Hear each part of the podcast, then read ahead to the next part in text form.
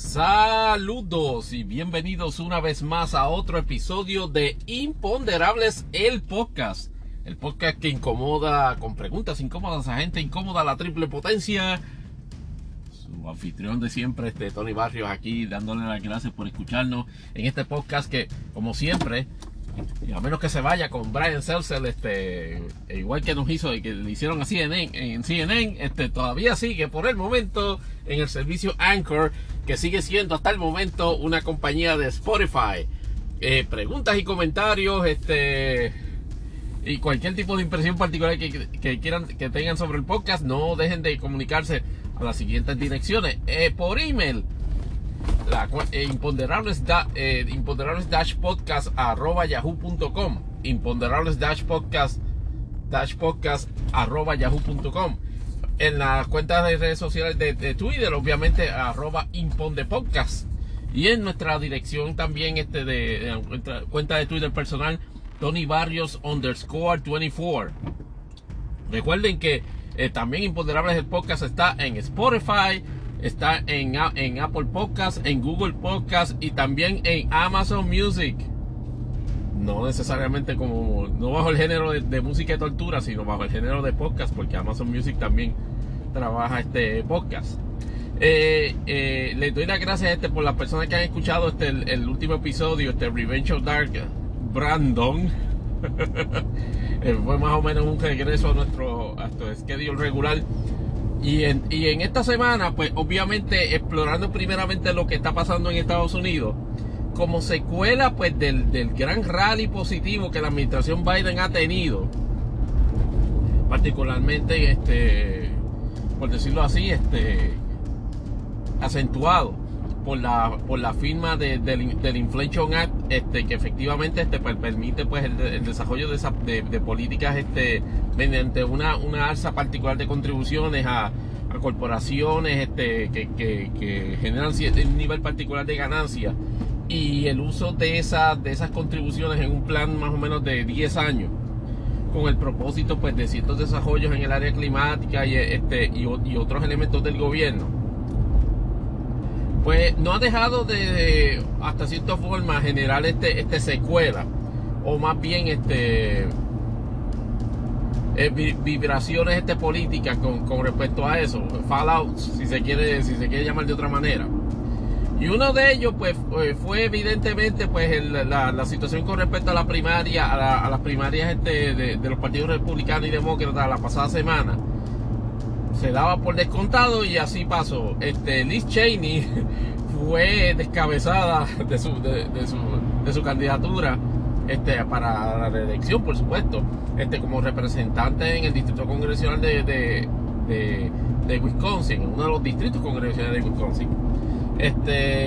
Fue básicamente una pela. Evidentemente pues estaba señalada en los círculos de poder e influencia política en Wisconsin como una traidora por haber desde un tiempo para acá movido toda la situación con respecto a haber apoyado el que al presidente Donald Trump fuese impeached, se ha puesto entre peras, no más más bien residenciado, y obviamente por su participación más que activa y prominente en el comité en el comité del día 6, el cual ella es co-chairwoman, y efectivamente ha ayudado a la exposición más escandalosa y perjudicial que hasta el momento, aunque no crean, el asunto de los documentos de Mar-a-Lago parece querer salirse por encima, pero ha sido definitivamente una generadora, una brindadora del caos dentro de las filas de Trump y del trumpismo. Sin embargo, el imponderable es de si ellos lo convierte en una especie de aliada o de republicana reformada de la cual los demócratas deban mostrar interés en unir a sus filas.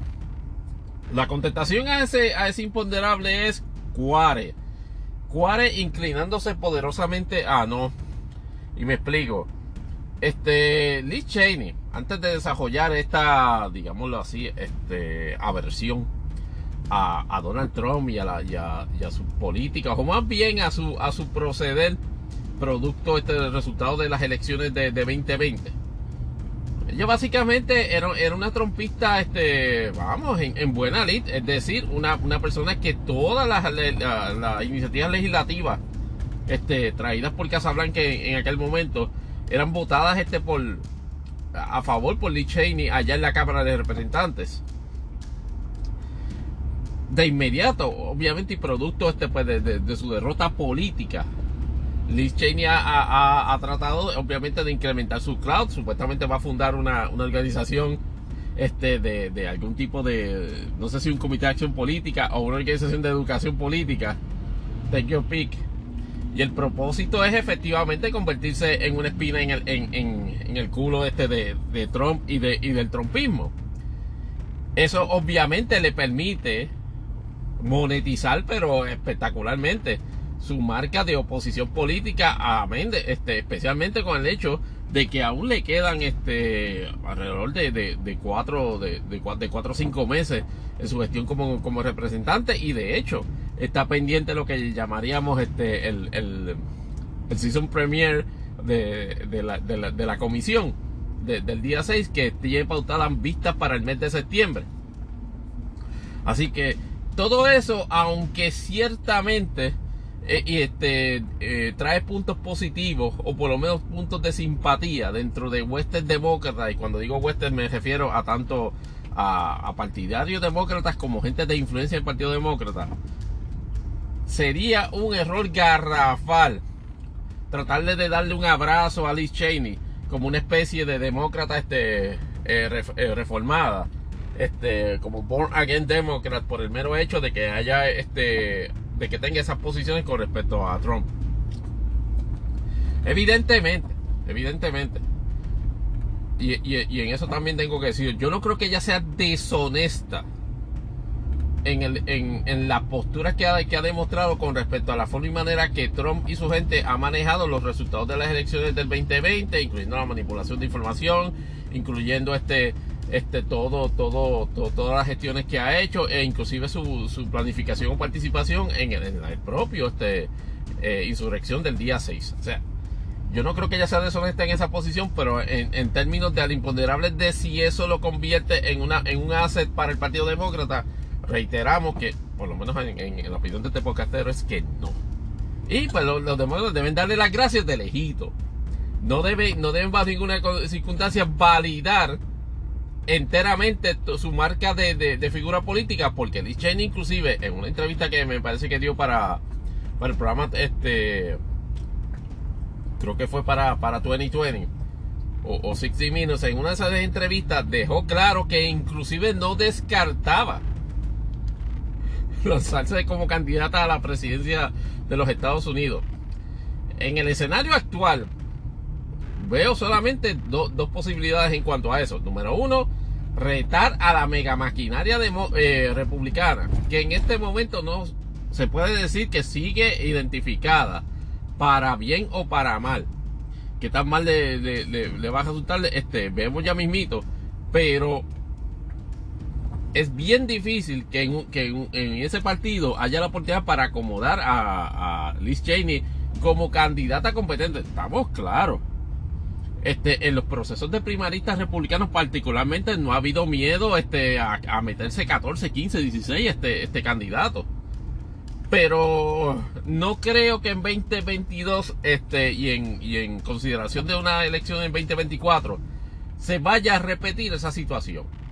Yo por lo menos ante el imponderable de si va a haber espacio político para que Liz Cheney se tire, pues puede ser. Porque también está en consideración en esa carrera Mike Pence. Y de hecho, haciendo una parte, Mike Pence volvió a levantar la especulación, que es otra movida política, de efectivamente estar en disposición de declarar ante la comisión del día 6 de enero para efectivamente decir todo lo que entiende que sabe con relación a ese asunto. Recuerden que en varias ocasiones la comisión ha dejado en manifiesto precisamente querer escuchar de él, porque es uno de los actores principales, particularmente sobre todo lo que se estaba queriendo de hacer a su persona ese día.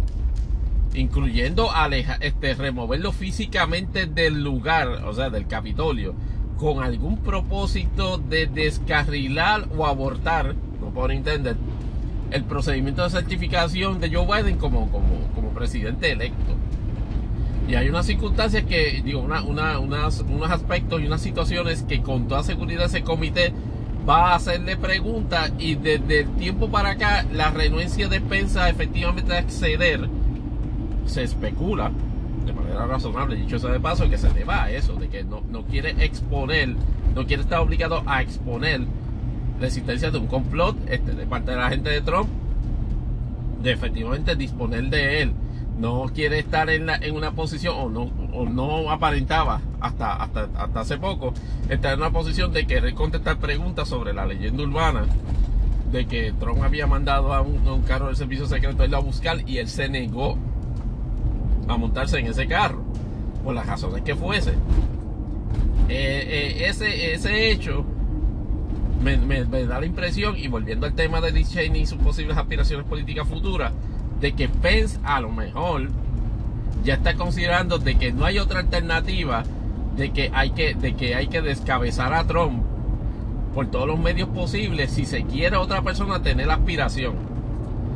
Con eso hay que tener cuidado también, pero Cheney por lo menos no tiene nada que perder políticamente. Este es el fin del camino, y esa especulación puede ser también otro esquema para monetizar aspiraciones políticas futuras a otro puesto, inclusive aspirar nuevamente a la Cámara de Representantes, o inclusive a un puesto en el Senado. No creo que ello sea posible en este momento, pero velen el futuro, cuál va a ser la movida de Cheney, particularmente después que se acaben los procesos de la comisión del día 6, y efectivamente la comisión del día 6, que entiendo yo que en algún punto cercano a la fecha de las elecciones midterms va efectivamente a notificar de qué determinaciones va a hacer, si va a recomendarle al Departamento de Justicia que evalúe la prueba que le va a someter para determinar si varias de las personas que se han mencionado, incluyendo pero no limitado a Donald Trump, deberían ser investigadas criminalmente. Y hablando de investigaciones criminales contra Trump, de las que sí ya están encaminadas, pues obviamente todo el asunto del allanamiento a Mar-a-Lago y los documentos tuvo pues otra secuela, o más bien otro capítulo esta semana, donde hay unos empeños de un grupo que se llama Judicial Watch, que supuestamente es un grupo de interés que consistentemente ha estado solicitando, o históricamente en el pasado, información relacionada a Hillary Clinton y sus gestiones en el gobierno, particularmente cuando fue secretaria de Estado, y que aparentemente tiene una, digámoslo así, parece estar identificado con línea de pensamiento político de derecha. Pues en esta ocasión le solicitó al tribunal que se diseminara el contenido, no del inventario de registro de allanamiento, no el contenido de la orden de allanamiento, sino que está solicitando que se disemine el contenido de la affidavit, donde un agente federal autorizado por el FBI hace una descripción de todos los elementos de hechos que justifican a su vez la petición que en su momento hizo el FBI y fue concedida, de que en la casa de Donald Trump en Mar-a-Lago había material delictivo presente. Y en ese affidavit normalmente en el proceso criminal normal, tanto federal como local, efectivamente en esas declaraciones se establecen una serie de gestiones particulares que se hacen, incluyendo gestiones que son típicas de procedimientos y técnicas investigativas, donde a su vez se identifican personas que hayan o declarado o que le hayan hecho representaciones al investigador sobre hecho 1, 2, 3 o 4. Y en este caso, como vimos anteriormente, la situación que catapultó al FBI a solicitar la orden de registro de allanamiento es efectivamente un misrepresentation, bueno, en Jayuya le dicen un intento de coger de pendejo de la gente de Trump al FBI sobre la forma y manera que habían suministrado o provisto los documentos que se estaban solicitando. Y el punto clave fue que le quedó bien claro a los agentes investigadores del FBI en un momento dado que, contrario a lo que le había representado los representantes de Trump, valga la redundancia, sí habían documentos todavía de Casablanca en su posesión. De hecho, esos fueron los que fueron a buscar en el registro de allanamiento y esos fueron los que encontraron. Es una situación que obviamente se añade al elemento de la investigación per se, porque ahora tenemos el hecho de que movieron los documentos, muchos de ellos o algunos de ellos clasificados, muchos de ellos y algunos de ellos secretos top secret de alto nivel, y ahora se añade la situación en que representantes de Trump falsearon, le mintieron al FBI sobre la existencia o no de documentos todavía en la posesión de Trump o de un edificio propiedad de él. Y aquí es que la situación se complica y eso tiene que haber trascendido en el affidavit. ¿Qué pasa?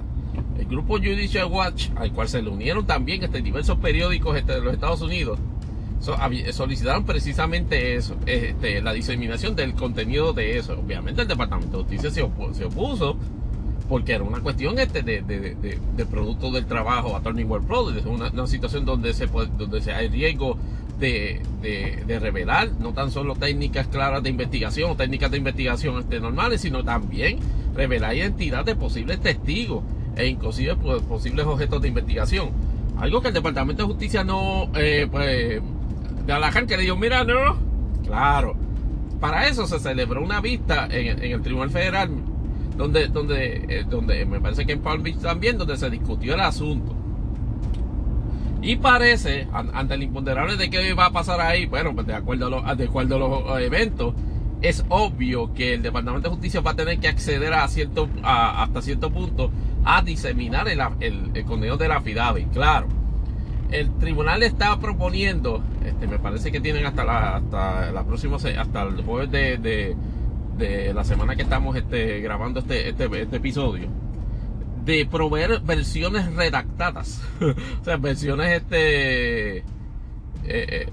digámoslo así, guardadas, censuradas, de ese affidavit, con el propósito de que se tape toda la información.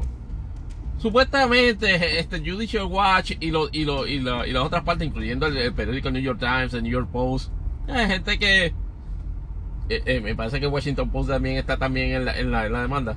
Pues han dejado claro de que saben de que no toda la información va a ser diseminada. O sea, que entienden que el cumplimiento de esa affidavit no debería estar envolviendo, digámoslo así, la revelación de identidades de los agentes que participaron en ella o de posibles testigos que está identificado ya el FBI como parte de la investigación. Aquí el riesgo es, en un momento dado, es de que en la corrección de esa información, los abogados de los peticionarios tengan acceso a eso. En el momento que tengan los peticionarios acceso a la versión cruda, y la posibilidad es mínima, porque lo que está proponiendo el juez es: justicia, envíame la versión redactada. Pero quien único debería ver la versión cruda para hacer las comparaciones y hacer los juicios sobre si procede o no ocultar esa información en el affidavit original, para así modificado, ser diseminado conforme a la orden, es el tribunal. Pero ya vimos lo que pasó en la filtración del caso en el Tribunal de Estados Unidos, en el Tribunal Supremo de Estados Unidos, en la filtración que se hizo del borrador de la opinión del caso de Dobbs, que fue el que revocó a Roe vs. Wade, y casi 3 meses. Sí, fue una situación de emergencia, claro que sí, fue una situación de emergencia. Y entonces estamos hablando de un tribunal federal de menor jerarquía, que esperaría ciertamente que eso no se produjese de esa manera.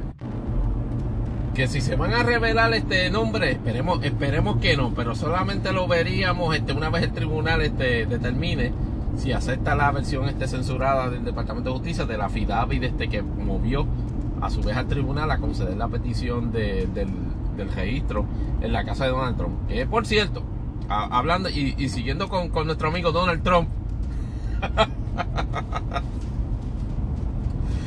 ha empezado nuevamente a dar azote a lo que él entiende son sus enemigos y traidores políticos. Escuchó recientemente, hace 2 días, que esencialmente Mitch McConnell está, como quien dice, concediendo desde ya la derrota de los republicanos en la Cámara, en el Senado, porque todas las encuestas, incluyendo los genéricos, porque por cierto, tienen la situación en la Cámara bastante más reñida de lo que los republicanos hubiesen querido en este punto. Pero con respecto al Senado, la tendencia, por lo menos en encuestas, es clara de que no van a poder recuperar bastiones o puestos en el Senado que tenían antes, y están en posición de perder otros. Con toda seguridad, la candidatura de J.D. Vance es lo peor que le pudo haber pasado a los republicanos en el Senado en Ohio, porque todo va a indicar, todo indica de que efectivamente va a perder esa elección, y eso sería un escaño que perderían. Y no van a poder recuperar ni Arizona, no van a poder recuperar Georgia, por haber nuevamente, por otro que haber permitido que otro energúmeno de Trump como Herschel Walker entrara a la contienda.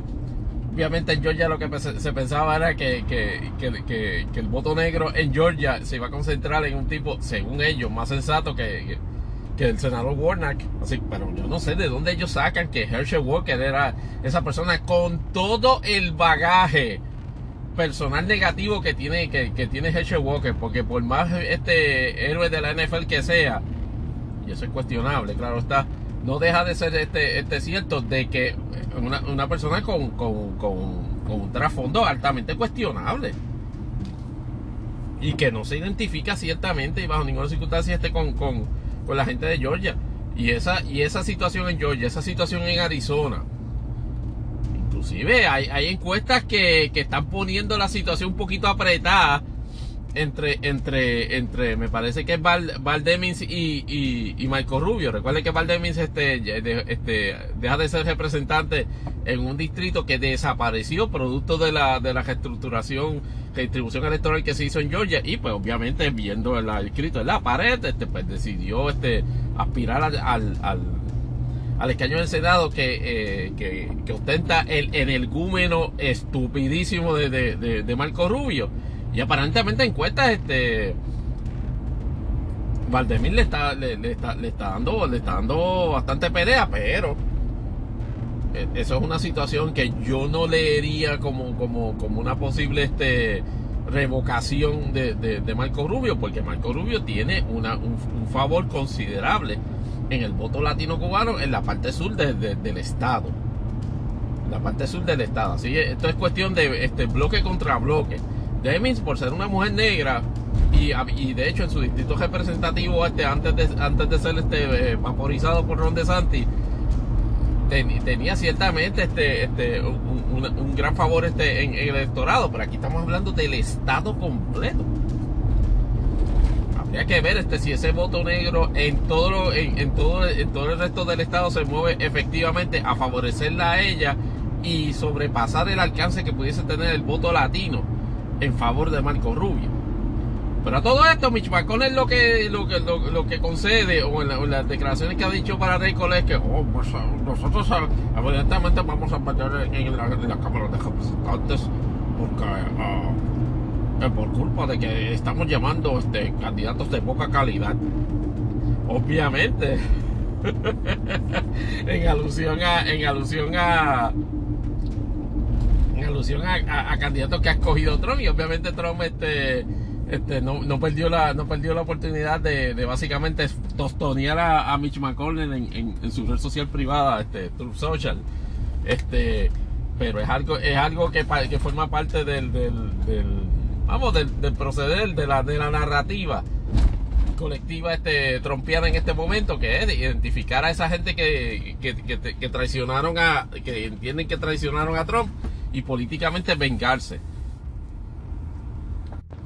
Pero no todo el mundo en el mundo de Trump le va bien o están a la ofensiva.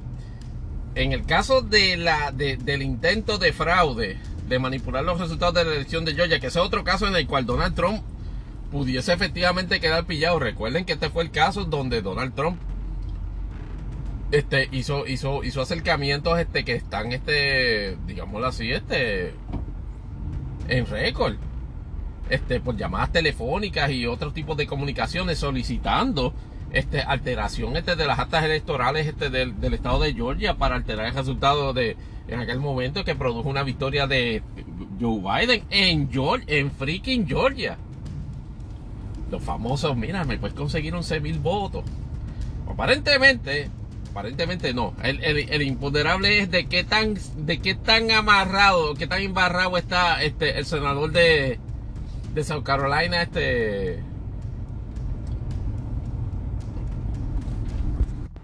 Lindsey Graham.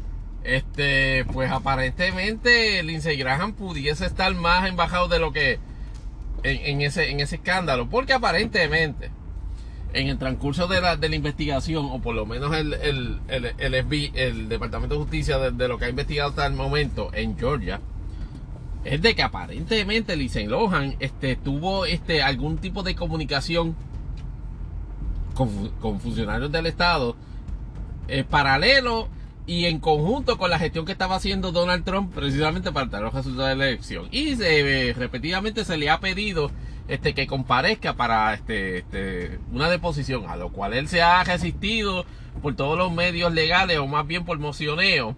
Y durante el pasado fin de semana, un juez federal efectivamente validó la petición que había hecho el gran jurado para que efectivamente compareciese. Pero Lindsey se movió bastante rapidito, y el domingo un tribunal de apelaciones, el circuito de apelaciones de esa región, emitió una orden temporal restringiendo o paralizando los efectos de esa orden.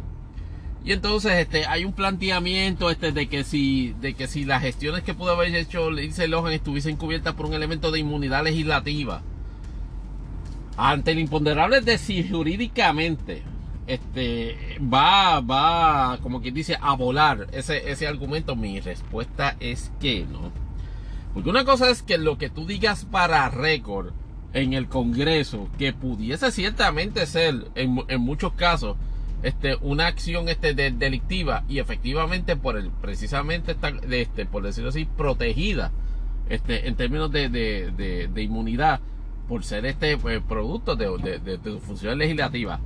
Comunicarte con un funcionario estatal o electoral de un estado con el propósito de hacer una gestión irregular, una gestión que pudiese llevar ciertamente a una alteración de los resultados oficiales de una elección estatal presidencial. ¿Estaría eso dentro del marco de las funciones legislativas, y por ende gestiones sobre eso están cubiertas por un manto de inmunidad? Pero la contestación imponderable es que no, pero reconozco que Lohan se apunta a una en la cuestión de que se le va a permitir hacer una argumentación sobre eso. Y ya es una cuestión de cómo le funciona el proceso apelativo al Departamento de Justicia y Gran Jurado, porque en la medida en que llegue, en el momento que eso llegue al Tribunal Supremo, me parece que va a ser game over con respecto a si se va a permitir o no eso. Pero yo soy de la opinión, mirándolo por encimita así, la evaluación jurídica del asunto, es de que efectivamente que tiene un marco limitado ese planteamiento. Usted como legislador no puede estar haciendo gestiones fuera del hemiciclo o fuera del ámbito legislativo, y aducir, o por lo menos plantear de que son acciones del legislador, y por eso están cobijadas bajo esa premisa. Pudiese coger un punto de bolita allí en su despacho en el Senado. Y eso no sería, dirá, no, pero es que eso es completamente, yo estoy inmune a eso, porque eso son gestiones legislativas que yo estoy haciendo por teléfono, parte de mi función legislativa. Así no es que funciona, pero esto es política, señores.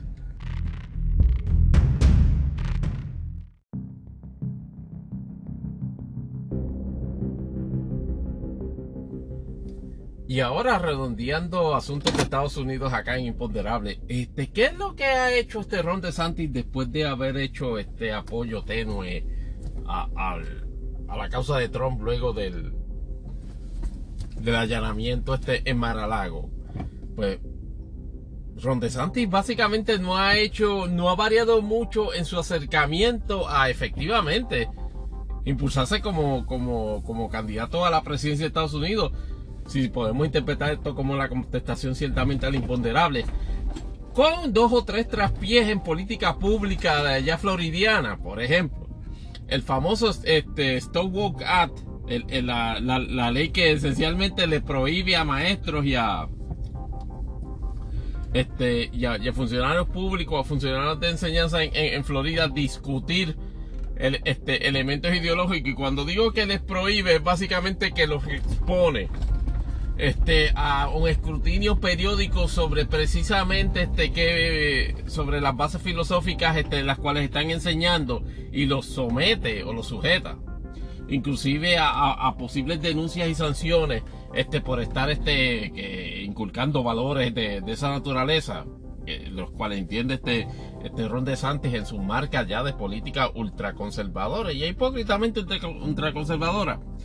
Pero esa ley tuvo un traspiés durante el fin de semana, porque un tribunal federal efectivamente adjudicó un temporary restraining order contra la ejecución de la ley, suspendió la ejecución de la ley, estableciendo de manera preliminar el carácter inconstitucional de la misma, por obvias razones. Estamos hablando de una ley que, dentro de la marca de gobernanza de Ron DeSantis, políticamente piensa que crear una guerra cultural permanente contra valores liberales es algo que políticamente siempre le va a redundar en beneficio y nunca en un traspié. Era cuestión de tiempo en que un tribunal, de alguna o de otra manera, y obviamente con las consideraciones de prejuicios que pudiesen tener jueces que evalúan ese asunto, pero en este caso alguien finalmente en la rama judicial federal identificó de que una legislación de esa índole, o más bien fue persuadido, porque es una cuestión de petición, fue persuadido a por lo menos emitir un orden temporal suspendiendo el efecto de la ley, por lo obvio. Ron DeSantis hace rato que está corriendo un elemento político de supresión, de prohibición cuasi dictatorial, por no decir dictatorial completa, de ciertas libertades, particularmente en cuanto a derecho de expresión. La pregunta es si esto efectivamente va a redundar en un traspié político mayor, o más bien en una derrota política definitiva a lo largo del issue. En este issue particular, yo creo que sí. Yo creo que la ley se va por el cogote, particularmente porque está por... como les decía antes de la interrupción telefónica. El detalle es el siguiente: Ron DeSantis va a recibir una derrota política en este issue, pero yo no creo que vaya a minorar su empuje en Florida. Claro, esta semana que corre las elecciones, la primaria demócrata entre Nicky Fried y Charlie Crist para la candidatura a la gobernación de Florida por el Partido Demócrata. Y aunque, por lo menos en opinión, por lo menos ante la pregunta de imponderable, ¿quién finalmente va a salir prevaleciendo ahí? Me parece que apretar la cosa sin duda, pero yo creo que Charlie Crist prevalece en esta elección. Obviamente, hay que tomar en consideración el movimiento, el marcado grado de mayor visibilidad que Nicky Fried ha tenido, particularmente en la última semana previa a esta primaria. Pero me parece que es por diseño que Chris, teniendo en cuenta y sabiéndose como que una persona más reconocida en el público general floridiano, el efectivo de la desconfianza que obviamente cierto sector demócrata le tiene, porque de todos estamos hablando de una persona que cuando fue gobernador de Florida fue bajo la insignia, como dice el político de Puerto Rico, del Partido Republicano, del Partido Demócrata. Y eso ha empujado, y eso ha sido, como quien dice, el caballo de batalla de Nicky Fried en su proyección de campaña, en el sentido de que yo soy una demócrata auténtica, aunque ya digo, o sea, tiene la facultad política. De hecho, es la oficial demócrata de alto rango en el gobierno del estado de la Florida, siendo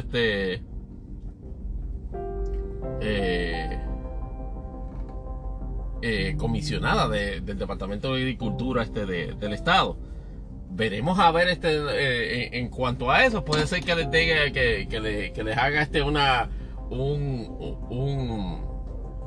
anotación de Imponderables, que por cierto estamos considerando utilizar a Twitter para hacer anotaciones o audioclips, pero lo que pasa es que Twitter no, en Android todavía no establece la cuestión de los voice tweets, pero vamos a ver qué sorpresa traemos en ese renglón próximamente. Pero el detalle es que, de nuevo, ante la pregunta de si efectivamente Nicky Fried va a dar la sorpresa, yo sinceramente lo dudo mucho, pero reconozco que el empuje que tiene. Aquí los demócratas lo que tienen que mirar en su momento, a partir del martes, es qué van a hacer con el que pierda, porque parece ser bastante contenciosa esta lucha. Y tanto gente de Chris molesta como gente de Fried molesta pudiesen efectivamente acabar de jorobar las posibilidades del Partido Demócrata de ganar las elecciones, de recuperar el escaño de la gobernación, o más bien ganar la gobernación en Florida. Claramente. Y esto también hay que decirlo con sinceridad. O sea, Ron DeSantis, para bien o para mal, ha estado cultivando un following, un nivel de satisfacción, un nivel de aprobación en su desempeño como gobernador de la Florida, por lo menos en mi percepción particular, es por las razones equivocadas, pero las razones no son lo que va a la votación. Lo que va es precisamente la percepción que se tenga.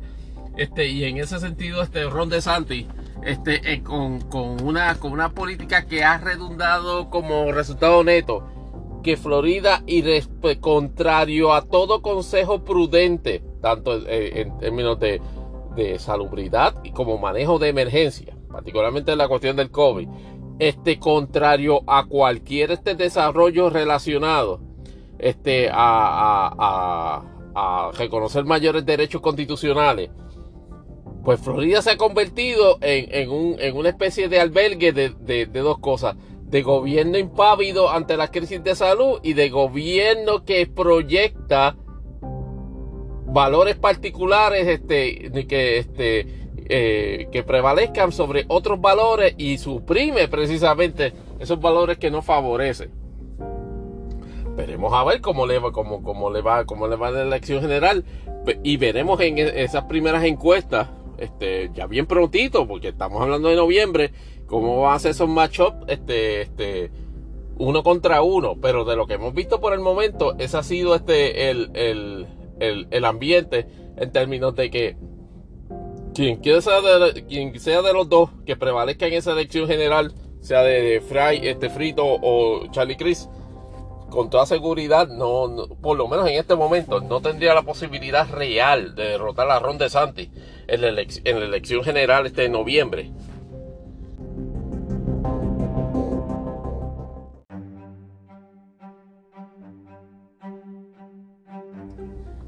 y redondeando asuntos de Estados Unidos, en este episodio vamos a hablar brevemente de la situación que acaba de pasar en CNN, donde el otro zapato se acaba de meter.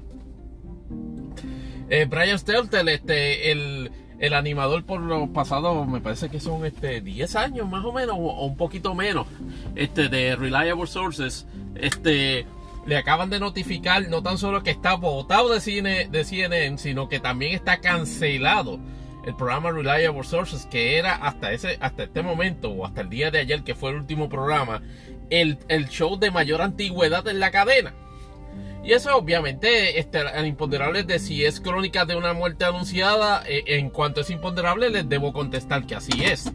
Porque desde que Warner Media fue, por decirlo así, en ese arreglo que se hizo con Discovery, convertida ahora en Warner Brothers Discovery, efectivamente le permitió o anunció a través de su nuevo CEO, o por lo menos de presidente CNN, Chris Licht, que salía obviamente entraba luego de la salida de Jeffrey Zucker. Chris Licht había dicho desde un tiempo para acá que tenía una percepción de que el contenido de CNN, según él lo apreciaba desde afuera, y ahora como nuevo ejecutivo de CNN, entendía de que había demasiado elementos de comentario, por no decir fotuteo, y poco comentario y poco contenido de noticias neutral. Aunque se habían anunciado cambios, obviamente el elemento de conversación, el elemento ideológico de ultraderecha, que ha resentido desde un tiempo para acá, y nunca he entendido exactamente por qué la figura de Brian Stelter. Quizás entiendo que por la ubicación del programa en el momento que se ventila, o sea, básicamente Reliable Sources era el último, si se le quiere llamar, de los talk shows del circuito dominguero que existe en la televisión por cable y normal en los Estados Unidos. Básicamente lo domina a media mañana CNN con State of the Union, básicamente allá Fox News Report o Fox News Sunday, Face the Nation, Meet the Press, y obviamente la programación de MSNBC. Pero Reliable Sources era esencialmente el último programa de ese bloque dominguero en la mañana. Reliable Sources y en sus inicios siempre fue un programa de análisis, de autocrítica de la prensa, de cómo cubría las noticias. Sin embargo, en la transición que se hizo, o en la transición política que sufrió los Estados Unidos bajo esos 4 años de la presidencia de Trump, es ingenuo no pensar o no concluir que evidentemente había una carga editorial fuerte de Reliable Sources en aquel momento, y de Stelter, de señalar elementos de manipulación en la prensa que favorecía o que trataban de favorecer a Donald Trump por encima de consideraciones de la verdad. O sea, y hay un sinnúmero de ejemplos. Sin embargo, CNN, cuando se da esa transición como parte de las empresas de Warner Brothers, ahora Warner Brothers Discovery, pues Chris Licht, como su nuevo CEO, le comunicó, mira, aquí van a haber cambios en torno, precisamente ajustándolos a esa percepción de que el network no debe ser tan politizado en términos de contenido. Y había una especulación de tiempo que no se había dado. Y de momento, buenas a primeras, la semana pasada, el jueves, le notifican a Stelter de que está votado y que el programa Reliable Sources no va a continuar. Y entonces pasado domingo hizo su último episodio del programa con ciertas tonalidades y cargas emocionales por ser el último programa. Y aunque no necesariamente sorprendido por el resultado, porque estaba anticipado, pero dejó entrever algo bien importante, o por lo menos ante el imponderable de que si se quedó dado, en cierta y mayoritaria forma no, porque dejó dicho de que era importante de que CNN, en la forma en que él consideraba que CNN debía desarrollarse, del cual ya no formaba parte, tan pronto culminó la transmisión de ese programa, debía no ceder ante los impulsos de validar demagogia en favor de establecer un elemento de neutralidad en la forma en que ocurren las noticias. Y eso es un comentario importante que no necesariamente entiendo que Light va a tomar como una especie de directriz o de a la hora de seguir moviendo a CNN. El chisme en términos chismográficos, hay un rumor de que Jim Malone, uno de los inversionistas más grandes de Discovery, aparentemente es un mampriolo de ultraderecha que evidentemente nunca concedió con la idea de Brian Stelter y del concepto de Reliable Sources, particularmente estos 3 o 4 años de estarle tirando la mala a Trump o denunciando sus falsedades. Y entonces aparentemente y que fue el que metió presión para que efectivamente CNN sacara a Stelter. Aparentemente eso se ha negado a nivel gerencial en CNN, pero es un elemento ya académico. Stelter ya no está. Esto ciertamente culmina, establece el fin de una era, particularmente de uno de los pilares de estas personalidades de CNN que proyectaban elementos ideológicos o proyectaban elementos subjetivos en opinión. Al imponderable es de que, bueno, aguanta ahí. ¿Y qué va a pasar con los otros dos pilares?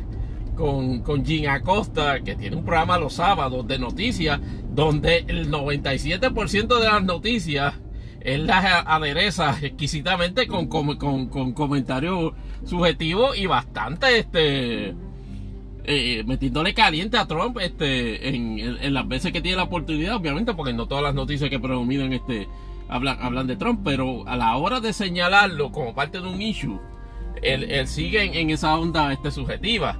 Y ni hablar, obviamente, de Don Lemon, que tiene pues su programa nocturno que se llama Don Lemon Tonight.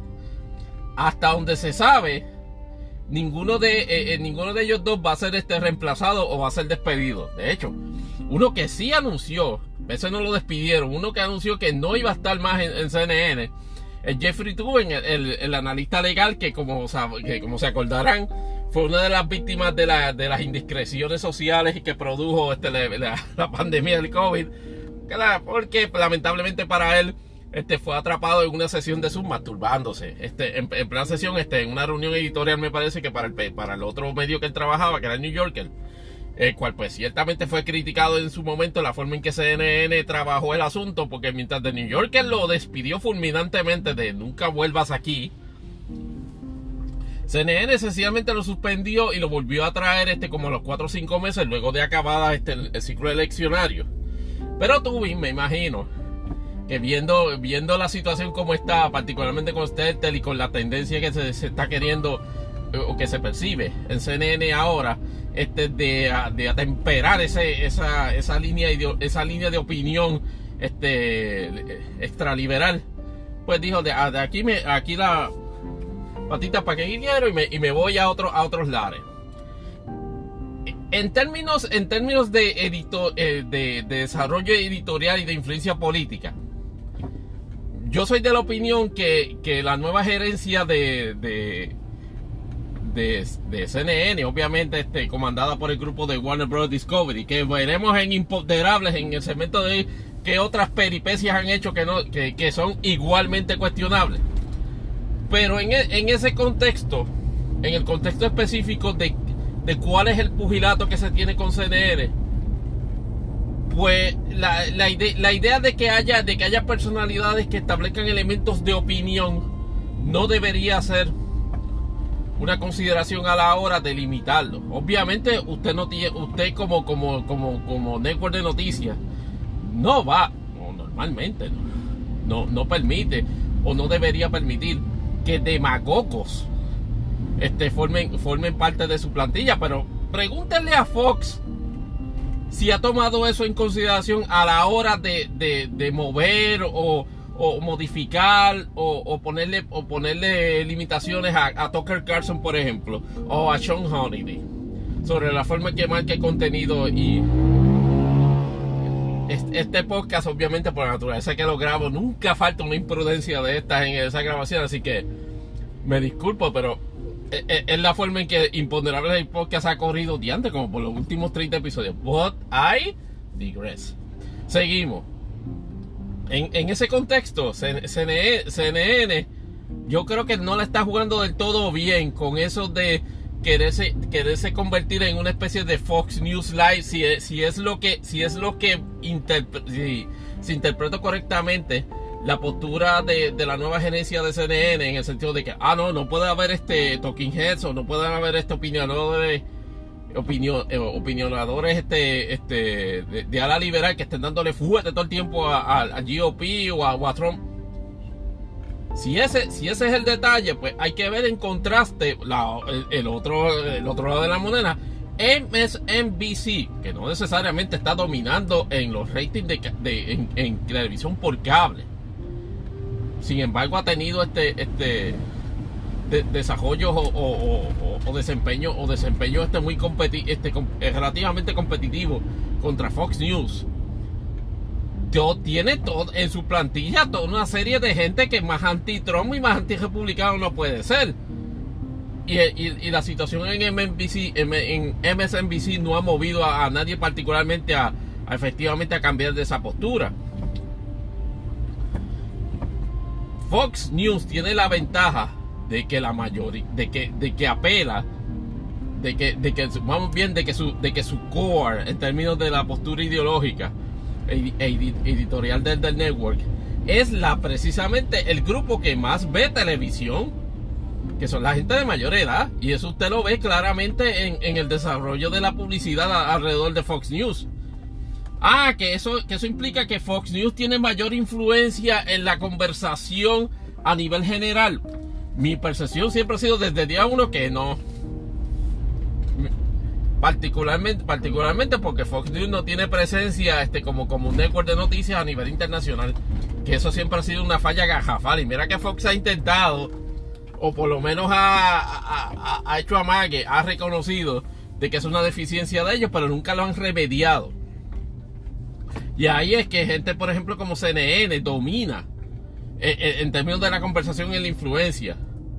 Pero veremos a ver dónde va a parar Stelter. Mi percepción es que Stelter da el santo comodísimo a MSNBC a sencillamente tener ese programa, ese mismo producto idéntico, pero en la cadena de MSNBC. Particularmente es igual lo que le pasó a Howard Kurtz, que fue el segundo animador de Reliable Sources, que para mi sorpresa yo no sabía que era un tipo de insinuación o de persuasión tan conservadora o republicana, porque lleva varios años ya en un programa en Fox que se llama Media Buzz, el cual a mí nunca me he visto como 5 minutos de Media Buzz, y sí, es básicamente un Reliable Sources, pero republicano, si se quiere llamar de esa forma.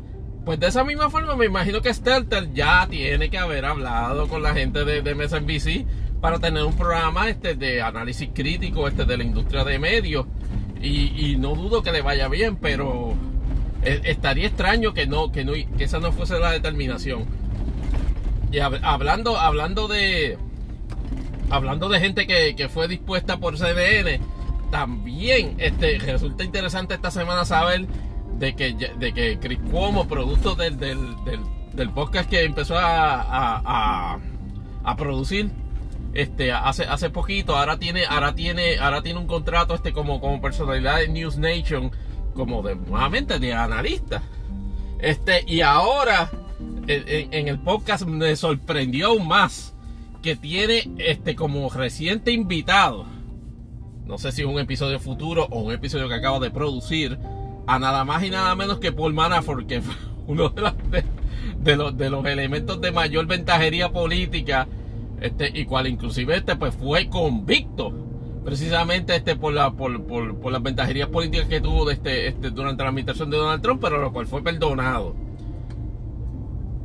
Yo exactamente no puedo entender como otra razón para tomar ese tipo de posturas y validar ese tipo de energúmenos en Chris Cuomo, al hecho de que efectivamente CNN no le permitió o no le entretuvo llevar a cabo ese tipo de política, o ese tipo de, digámoslo así, de influencia política con respecto a su hermano o las gestiones que hacía con su hermano Andrew Cuomo durante la pandemia, y toda la marca pues de influencia y comentarios jovial que trataban de pasar precisamente como eso, cuando en realidad era un uso de su programa y de su marca de análisis como un information para el gobernador, lo cual tuvo las consecuencias que ya todos conocemos.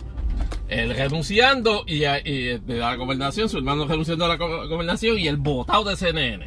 Pero es parte de esa dinámica que se ve en medio, y ciertamente debo concurrir hasta cierto punto con Brian Stelter, en el sentido de que efectivamente, en la medida que tú no permitas esa crítica, vas a tener a los medios esencialmente corriendo en el mismo marco o en el mismo entorno mercenario que corre inclusive la propia política partidista, y eso bajo ninguna circunstancia es bueno.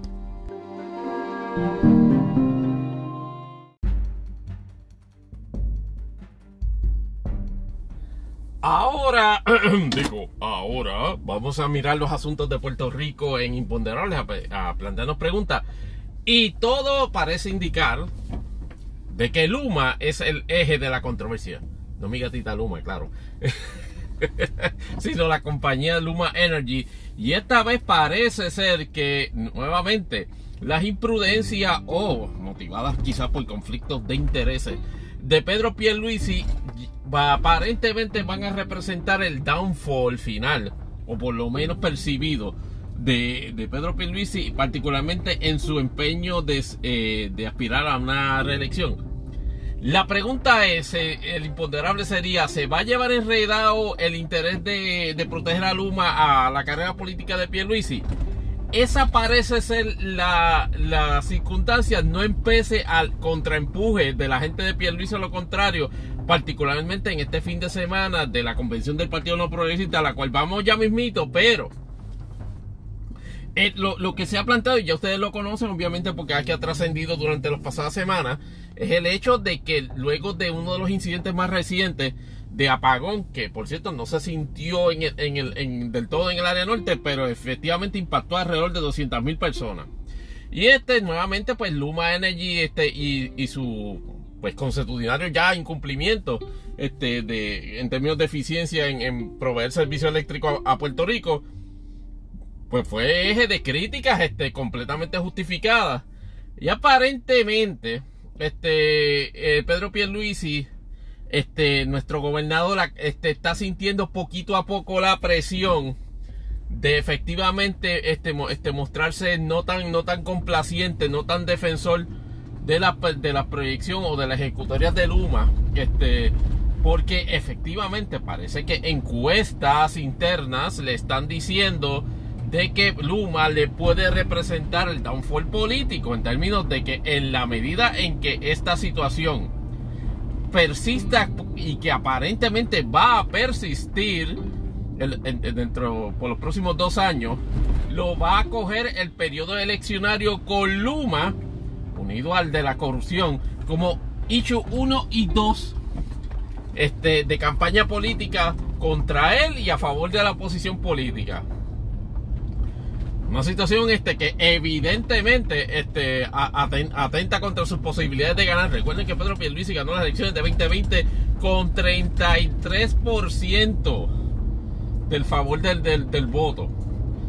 O sea que cualquier desliz en términos de percepción pública, o más bien del público, ciertamente puede representar su final en términos de aspiración de las elecciones. Pero entonces ahora entra un factor que le complica aún más la situación. Y eso lo habíamos visto ya desde 2 episodios atrás acá en Imponderables. Y es de que efectivamente Jennifer González, la actual comisionada residente, y de quien se han especulado en innumerables ocasiones el interés de aspirar a la gobernación, aparentemente ya ni siquiera lo oculta. Ya habíamos planteado preguntas en episodios anteriores de este podcast, amigos, y discutiéndolo con ustedes, llegamos a la conclusión, o por lo menos planteábamos como algo predominante el hecho de que Jennifer González está como dicen en Jayuya, weaponizando el evento social y el evento personal de su feliz matrimonio con el joven Jovín.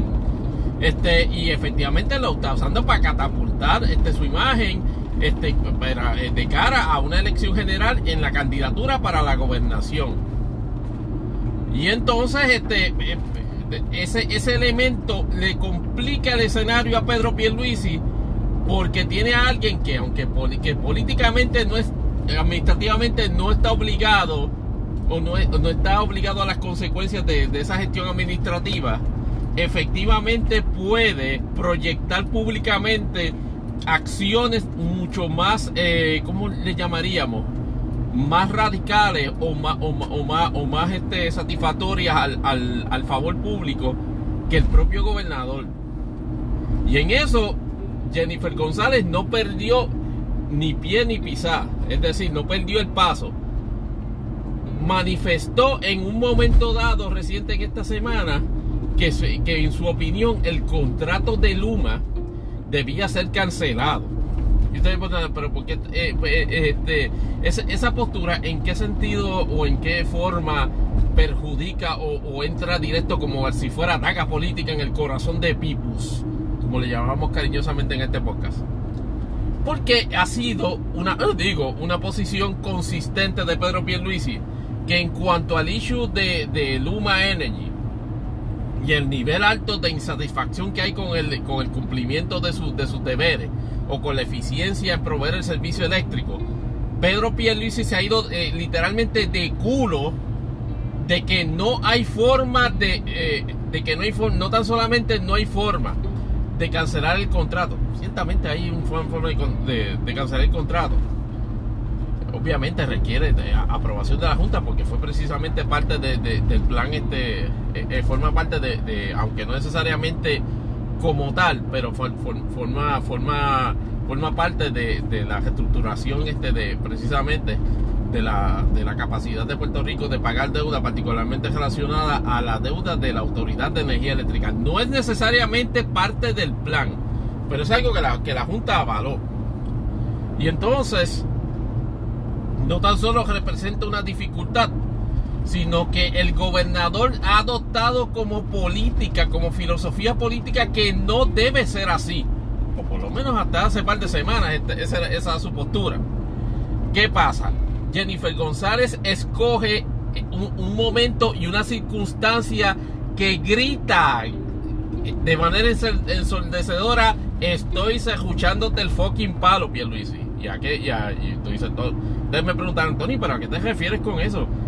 Escoge el día antes de comenzar la convención del Partido Nuevo Progresista allá en el Hotel Westin en Río Mar. Ah, pero Jennifer fue a la convención. No, esa es la parte chulita, queridos amigos. Jennifer González decide no ir a la convención del PNP. Claro, está en unas circunstancias especiales, en un momento de felicidad personal. Está disfrutando de su luna de miel. ¿Qué esperaba Pedro Pierluisi y la gente de Pedro Pierluisi en ese escenario? Que Jennifer continuara apagada durante todo ese término de tiempo, y si hubiese aparecido meramente para hacer una demostración en la convención de solidaridad y de unión dentro del putrefacto Partido Nuevo Progresista. Pero usted no va a creer qué hace Jennifer. Jennifer no tan solo no va a la convención del partido, sino que le marca la convención del partido en una manifestación, en un compromiso y en una percepción de que, contrario a la postura de Pedro Pierluisi, el contrato de Luma debe ser cancelado. Y el shot across the bow es de que ella va a estar en posición efectivamente de cancelar ese contrato. Lo hace a través de una locución, a través de la plataforma Zoom, o más bien creo que lo anuncia a través de Facebook. Pero no le quepa la menor duda que la gente de Jennifer González tenía la intención clara y diáfana de enmarcar la convención del PNP en el contraste de lo que dijo ella, a pesar de no estar allí, de crear el impacto impacto a pesar de no estar allí. Y vaya si logró su cometido, porque esencialmente Pedro Pierluisi se desvió del elemento, por lo menos en la primera fase de la convención, se desvió de ese planteamiento y contestó, primero adoptando un tono diplomático, diciendo de que él también consideraría hacer esa evaluación y que inclusive estaba descontento con el desempeño de Luma, algo que no había dicho durante meses, todo lo contrario, defendiendo la posición a jajatabla de Luma como que efectivamente se podía continuar llevando a cabo ese procedimiento, y que las críticas a Luma eran infundadas e inclusive pues tildándolas hasta de gratuitas. Pero no faltó, se la dejó caer a Jennifer, se quedó callado en cuanto a la proyección que hizo Jennifer. No, hell to the no. Le dejó entrever indirectamente de que eso era una manifestación para las gradas, lo cual no necesariamente es falso. De eso es que se trata. Y luego de eso trató de utilizar la convención del PNP como un mecanismo, como una demostración, no de fuerza del partido, sino de solidaridad institucional del partido con su candidatura. Con eso y eso quedó claro, particularmente con el énfasis que Pierluisi y su gente hicieron en esta convención de la preparación y del sentido de compromiso del ejército electoral del PNP. Ese compromiso, esa demostración de fuerza del ejército electoral del PNP, a usted no le quepa la menor duda, amigo y amiga que escucha este podcast, que es una manifestación de Jennifer de que tírate que está llanito, porque por más apoyo que tú creas que en el público general tú tienes, yo controlo el aparato electoral del partido. Y ante el imponderable de que si Pierluisi está en posición junto a Edwin Mundo de esencialmente, si es necesario, robarle las primarias a Jennifer, usted no quepa la menor duda, y ese fue el mensaje subliminal en esa convención, particularmente en ese issue. ¿Qué pasa? Ese mensaje a su vez quedó cortado con algo que precedió justo el día antes, que fue un one-two punch de dos figuras mediáticas de alto nivel de influencia en Puerto Rico, y que ya ustedes también escucharon sus respectivas diatribas. Jay Fonseca, que definitivamente está tan experto en proporción de la pagada en exposición pública que tiene Joan Rodríguez Bebé. He preguntado en Twitter en ocasiones qué carajo le pasa a Joan Rodríguez Bebé, que desde que efectivamente se revocó el caso de Roe vs. Wade a través de la decisión del Tribunal Supremo de Dobbs, está esencialmente muerta, inexistente en la discusión pública. La vi el otro día de invitada en el programa del Shield del PNP de Ricky Rosselló, Carlos Mercader, sustituyendo a Ferdinand Mercado más bien la escuché en el programa Pelota Dura, y me parece que fue su primera aparición en semanas como polemista o como analista de algún asunto público.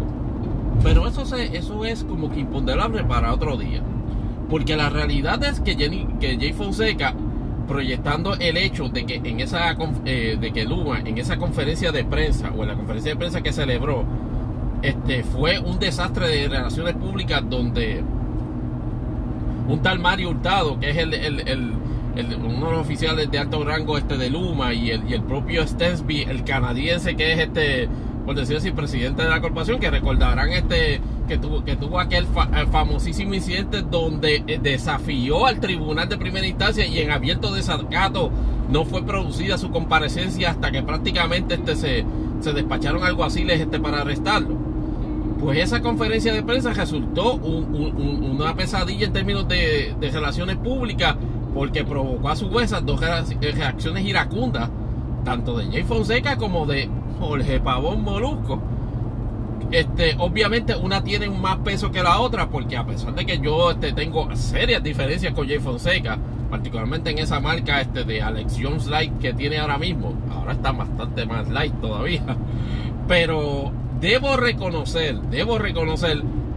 que su posición sobre ese hecho y su indignación por el maltrato que la gente de Luma llevó a cabo a la prensa, particularmente no en la negación de no facilitarle la labor a la prensa, digámoslo así, teniendo a un traductor o haciendo la traducción, sino en la arrogancia con la cual respondieron a esa petición, como si fuese ofensivo que dentro del contexto de proveer información al público general en la isla de Puerto Rico, donde a pesar de que hay dos idiomas oficiales, ciertamente hay un predominio, pues vamos, autóctono del idioma español, pues usted tiene para comunicar este tipo de situaciones que afectan al público en general y que son de gran urgencia, efectivamente comunicarse en español.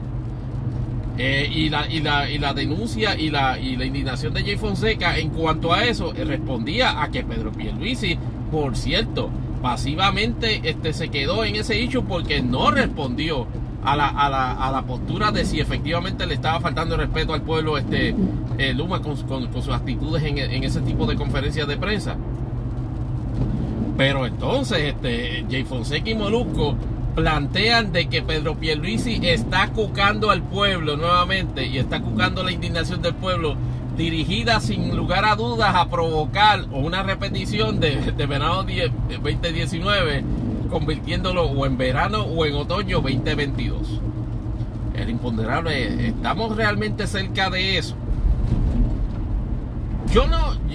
Yo puedo entender de que este tipo de situaciones ciertamente, y en eso Pedro Pierluisi y su gente tienen que tener cuidado, no deben subestimar la capacidad de indignación del pueblo para hacer ese tipo de cosas, porque ciertamente no es la gestión más eficiente, porque sigue y seguirá siendo la del voto la gestión más eficiente. No es menos cierto de que eso crea una corriente de opinión pública que es fatal para la gestión de, en este caso, de este incumbente, cosa que Pierluisi no ayuda a mejorar con lo que hizo en la convención del PNP, mandando un segundo mensaje. Ustedes no van a creer, pero Pierluisi se tomó la molestia no tan solo de permitir a los delegados congresionales, a sus charlatanes paquineros, en la conferencia del partido, en la convención del partido, en una locución en Zoom, sino que invitó a Ricardo Rosselló, que están en constancia y respectivo de los resultados electorales, de que tiene aún sostenido en este momento repudio general del pueblo de Puerto Rico. Ay, que yo reconozca efectivamente la gestión de Ricardo Rosselló en esa convención. O sea, no olviden que cuando Ricardo y Pedro Rosselló abandonaron al país huyendo para evitar un residenciamiento de su hijo, Pedro Juan Rosselló fue categórico, y de hecho así se certificó, su renuncia al Partido Nuevo Progresista. Usted dirá, no, pero ese fue Pedro Rosselló, ese no fue Ricky. Esa manifestación de Pedro Rosselló fue un acto de repudio familiar a la institución por haberlos abandonado. ¿Qué es lo que Pedro Pierluisi, dentro de su desabejadísima y estúpida movida de tratar de validar a Ricky Rosselló a pesar de las cosas que hizo y dijo?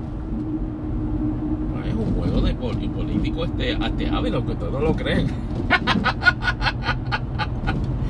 Porque en las huestes del Partido Nuevo Progresista, Ricardo Rosselló sigue teniendo pool. Y en la situación desesperada que se encuentra Pedro Pierluisi, donde Jennifer González está a ley de nada, está a ley de un tweet, está a ley de un posting de Facebook, para declarar su intención de correr a la gobernación en 2024. Ese también fue un mensaje a Jennifer González de que no te cuadres, porque a quien a la gente de Ricky va a apoyar es a mí y no te va a apoyar a ti. Como aprovechando entonces en el contexto histórico de que en el contexto histórico de que efectivamente Jennifer González traicionó a Ricardo al haber pedido que renunciara o que lo residenciara. Y eso Jennifer González lo tiene que haber recibido el mensaje. Que eso implique de que ella se va a amilanar por eso, yo sinceramente lo dudo, porque Jennifer González lo que está mirando es y el mensaje que va a proyectar durante este término de tiempo es la cuestión de legitimidad en la general. Ya ella le robó el tiro con la iniciativa de explorar la posibilidad de cancelar el contrato de Luma. Y usted dirá, no, pero es que eso no resuelve el problema energético. Pero la realidad es que Luma no está llevando a cabo el trabajo que se le asignó conforme a las disposiciones de ley. Y ciertamente hay cláusulas resolutorias del contrato. Claro, aquí el detalle es ¿qué tú haces si no es Luma quien hace eso? Bueno, tendrías que explorar alternativas nuevas. Yo soy de la opinión que se debió haber mirado en la forma tan eficiente que las varias compañías del estado de la Florida trabajaron la emergencia del huracán María acá en Puerto Rico, asistiendo en la restauración del sistema eléctrico. Yo hubiese preferido originalmente una compañía establecida como Duke Energy o como Florida Power Light, que efectivamente tuviese una filial en Puerto Rico para trabajar precisamente en eso. Pero eso no fue lo que se dio, y por no haberse dado eso de esa manera es que tenemos los resultados, o más bien la falta de ellos en este momento, que esa situación se combina y efectivamente es un issue político que perjudica de sobremanera a Pedro Pierluisi. Pedro Pierluisi, sin embargo, trató de utilizar la convención como un disparo de advertencia a Jennifer de que el favor del pueblo progresista, si se le puede llamar de esa manera, y más importante aún, de la maquinaria electoral, es de él. Y eso Jennifer González va a tener que tomar en consideración qué va a hacer con respecto a eso, porque ciertamente la gente de Jennifer también está contando con que le explote a Pedro Pierluisi el escándalo de su propio Super PAC, que la gente de Pedro Pierluisi a su vez está haciendo un contraempuje en medio para cada vez que mencionan otro caso que no es el de Pierluisi, es decir, no, by the way, los federales dijeron que Pierluisi no está vinculado. Mi percepción sobre ese asunto, y ya lo hemos discutido allá como 3 o 4 episodios atrás, donde discutíamos la declaración de culpabilidad de aquel momento de Joseph Fuentes, es de que este issue va a pillar a gente de Pierluisi, porque es que no hay de otra, particularmente en la posibilidad de que efectivamente se le haya pagado con favores a gente que aportó en ese Super PAC. Con eso cuenta la gente de Jennifer González, pero ellos no tienen ninguna forma de influenciar el proceso, mucho menos de acelerarlo, así que están a merced de lo que en su momento determina el FBI y Fiscalía Federal con respecto a eso. Y yo dudo, por lo menos en estos últimos 6 meses, que se vaya a producir una determinación en cuanto a eso. Pero la dinámica es que ella, Pierluisi, leyó el salvo el disparo con el que viene Jennifer, y está tratando de madrugarla con la gestión de la convención, aprovechando, o más bien tratando de proyectar de que la maquinaria electoral del PNP y de que las huestes fotutas del partido lo apoyan a él. Ya veremos, porque si por lo menos vimos algo, si podemos tomar ese ejemplo, un evento reciente como un pulso sobre qué es lo que está pasando, una encuesta de Telemundo, que tú dices, pues esas encuestas son obviamente fácilmente manipulables por activación electoral o por activación de participación en redes sociales, pero obviamente están en igual ventaja ambos grupos, tanto el de Jennifer como el de Pierluisi, para hacer esas activaciones. Y en esa encuesta de Telemundo, de sobre a quién prefería para candidato a la gobernación por el Partido Nuevo Progresista, Jennifer González superó a Pedro Pierluisi a razón de 88% sobre 12%. Claro que es irreal pensar de que en una primaria se fuese esa misma la proporción. Pero si hay un mensaje que tú puedes coger bien sobre ese tipo de encuesta no científica e imprecisa, es que la percepción pública es de que en una elección general la gente favorecería mucho más a Jennifer González sobre Pedro Pierluisi.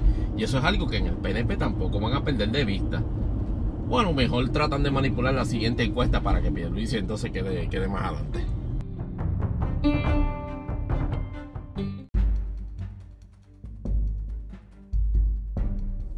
Redondeando los asuntos de Puerto Rico, o los imponderables sobre Puerto Rico, esta controversia sobre las aseguradoras y la clase médica y la ineficiencia, o más bien la ausencia en muchos casos de servicios médicos, parece ser un dilema como el de qué llegó primero, si la gallina o el huevo. Yo en lo personal, aparentemente está claro, particularmente por las manifestaciones del propio secretario de Salud, que es miembro de la Junta de ACES, en el sentido de que está solicitando a las aseguradoras el pago correspondiente a proveedores médicos, 185 millones de pesos. Así es el mambo. Es una situación que evidentemente a la pregunta de que cuál no es el único problema, sino el problema principal, la raíz del problema aparentemente es las aseguradoras, y tiene la perfectísima lógica. Y esto pues me vendrá a caer, de los pocos que escuchan este podcast y están en la industria de seguros, vendrá a caerme a chinches. Pero la industria de los seguros en general, de todo tipo de seguro, obra en el supuesto de nunca tener que proveer el servicio. Y maximizar la ganancia por el pago periódico del acceso al servicio. Y eso usted lo ve obviamente en seguros médicos, usted lo ve en seguros de auto, usted lo ve... Ah, no, pero lo que pasa es que la industria no puede coger en escenario de 100% activación de cláusula. En eso también estoy claro. Pero en la industria médica, lamentablemente, el cuidado médico de todos los tipos de grado conlleva esencialmente, si usted efectivamente está en un contrato, bien sea privado o bien sea a través de programas de salud pública, por ejemplo como Vital, pues usted tiene que estar en posición de completar el enlace esencial en la cadena para brindar los servicios. Y es decir, que cuando usted representa que está cubriendo servicios de costear gastos médicos, y una persona que compró su seguro o que está suscrita a su seguro va a un profesional de la salud que se compromete a honrar el proveer esos servicios médicos a una fracción del costo o gratis de acuerdo a la póliza, y después viene el profesional y cuando dice pues perfecto, voy a cobrar porque es parte de mi negocio como proveedor de servicios profesionales de cuidado médico, resulta que entonces no le pagan. Y sí, es bien populista y bien popular, y eso lo reconozco también, de que la clase médica, como cualquier clase profesional, hay gente que esencialmente piensa que necesitan hacerse ricos de forma instantánea. Oh sí, estamos claros en esa parte.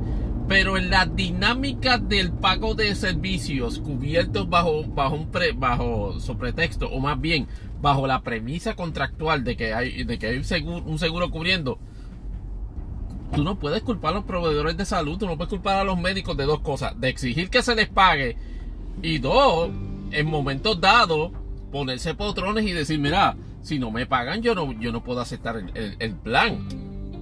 Claro, es que como vuelvo y repito, una cosa es esa y otra es esencialmente correr un modelo de negocio o un modelo de brindar servicios profesionales circunscrito exclusivamente al cash. Los compañeros, amigos profesionales y colegas saben perfectamente que ese es un modelo que usted legalmente le puede traer problemas. O más bien pago al contado o sin cubiertas de planes, que no es necesariamente lo mismo que cash. Pero en ese asunto el gobierno tiene culpa porque no le acaba de dar fuerte a las aseguradoras con respecto a eso. Entonces tuvo que radicar ahora un pleito de clase para ese asunto. Que cuál va a ser la posición del gobierno con respecto a eso, ya veremos.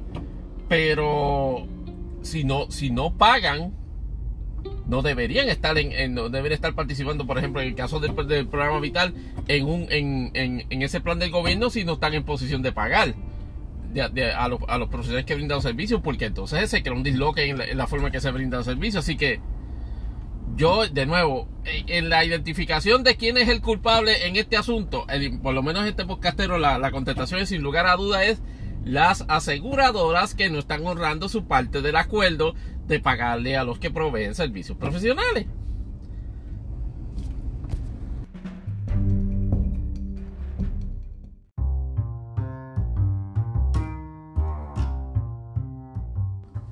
Ahora vamos al segmento de Imponderables de este podcast, de Imponderables el podcast, su segmento de cultura pop, gustos, hobbies y random de este servidor Tony Barrios, que nuevamente se pueden comunicar a nuestra cuenta de email tony.barrios@yahoo.com, y recuerden que Imponderables el podcast está también en Facebook, bajo facebook.com/imponderables el podcast. Antes de entrar a imponderables como tal, algunos updates relacionados a Estados Unidos. Donald Trump radicó una moción por derecho propio en el caso de la incursión en Mar-a-Lago, por el asunto por los asuntos que ya habíamos planteado en el episodio anterior, y en este episodio de Imponderables el podcast, relacionados a la retención de documentos luego de su salida de Casa Blanca. Es interesante porque los rumores, o más bien el comentario noticioso que está cruzando, es de que Donald Trump no consigue abogados criminalistas de alta envergadura para efectivamente representarlo en ese proceso, ya decidido por el momento en una comparecencia por derecho propio, o procede, como dicen en la litigación federal, hacer planteamientos de que el registro de allanamiento violaba sus derechos bajo la cuarta enmienda de la Constitución de Estados Unidos. Es básicamente un mocioneo estúpido que se lo tiene que haber aconsejado o Kushner o Steve Bannon, digo. Hay que tener cuidado porque una de las personas que se rumora que pudo haber sido el topo, el mole que choteó al FBI sobre el movimiento de los documentos, pudo haber sido el propio Jared Kushner, que acaba de estrenar un libro creo que se llama Making History, que por alguna razón su estupidísima esposa Ivanka está roncando en redes sociales de que el libro está número 1 en ventas. En realidad está número 1 en ventas en unas categorías bien extrañas, como diplomacia internacional o pasados ejecutivos del gobierno. O sea, no es un New York Times bestseller, es básicamente una categoría extraña. Yo diría que cases de Samsung S22 Ultra tienen más, los leen más que el libro de Kushner. Pero aparte de ese asunto, el Departamento de Justicia le hizo otra solicitud de sopina en el caso de la insurrección del día 6 a la Oficina de Archivos del Presidente, solicitando documentos del presidente de los Estados Unidos, Donald Trump, en el marco de tiempo del 5 al 6 de enero de 2021. Ya ustedes saben por dónde es que viene el disparo.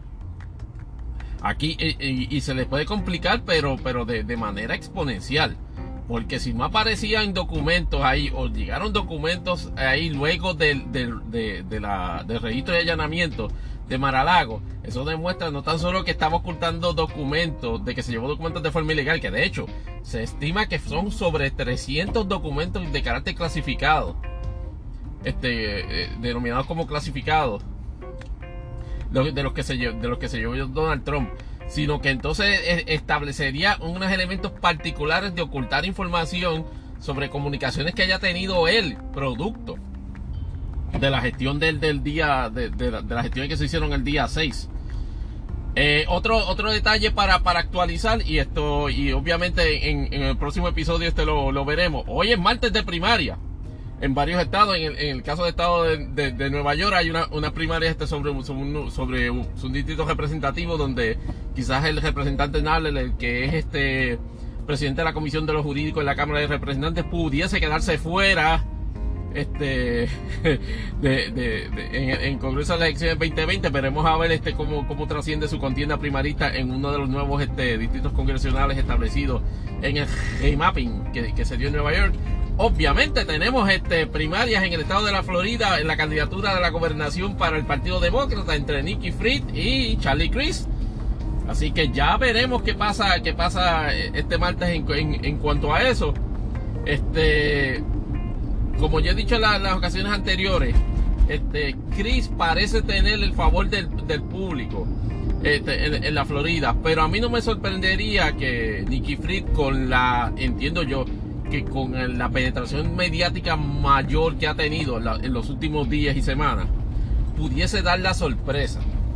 Aquí de nuevo, como toda contienda primarista reñida, aquí lo que hay que mirar es efectivamente cuál va a ser la posición del Partido Demócrata en Florida una vez se tenga un candidato definido, y cómo se va a operar la campaña de oposición contra Ron DeSantis, si en un frente unido entre con ambos candidatos, o sencillamente va a haber una división que efectivamente va a ser más predecible lo que se iba a dar. Pendiente ese asunto.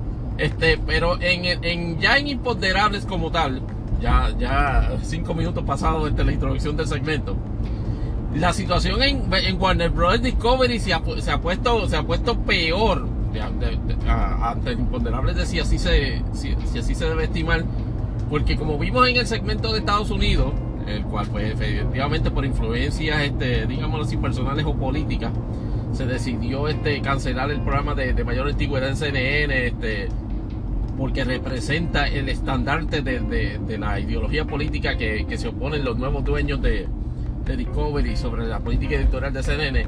Pues en el caso de HBO Max, como habíamos visto un par de episodios anteriores, la postura de Warner Bros. Discovery es sencillamente diluir o destruir ambas marcas, supuestamente también Discovery Plus, y destruir a HBO Max, que en el próximo verano del 2023 va a venir un servicio streaming conjunto donde supuestamente va a fusionar ambos contenidos.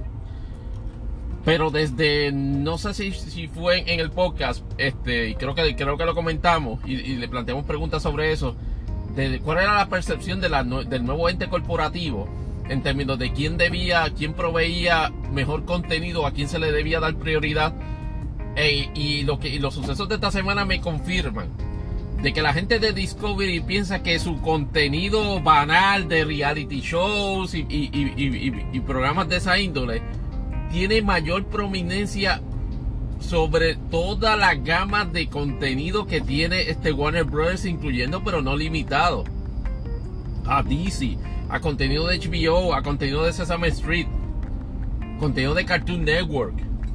O sea, Discovery en ese asunto, la tendencia es a relegar, a mover ese contenido fuera de la parte frontal de los ofrecimientos en la futura plataforma streaming que se vaya a dar, porque mano, sacaron sobre 300 episodios de Sesame Street que tenían en HBO Max, los eliminaron.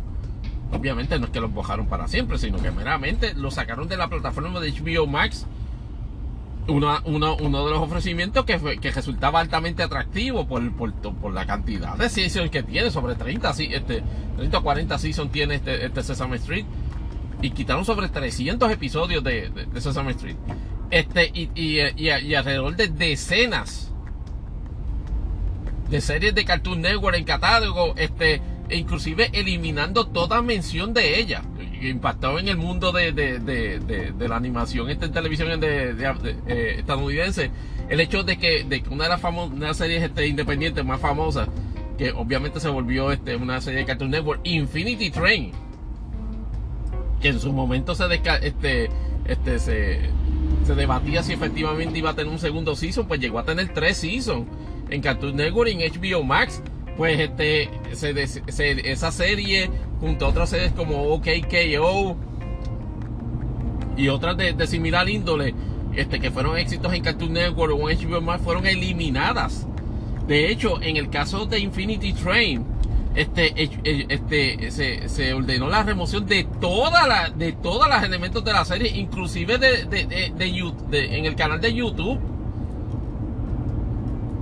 de Cartoon Network y de HBO Max, lo que a nosotros resulta super insólito esa situación, porque no hay. Primero que es un producto de catálogo que está bien, digámoslo así, bien aspectado, como uno de los atractivos que tenía en su momento HBO Max. Siento que esto no va a ser otra cosa que The New Discovery Plus, con elementos salteados por el lado de algunas propiedades de Warner, y me temo, y espero equivocarme, que mucho del contenido de DC, que ahora mismo se estaba desarrollando en HBO Max, no va a seguir.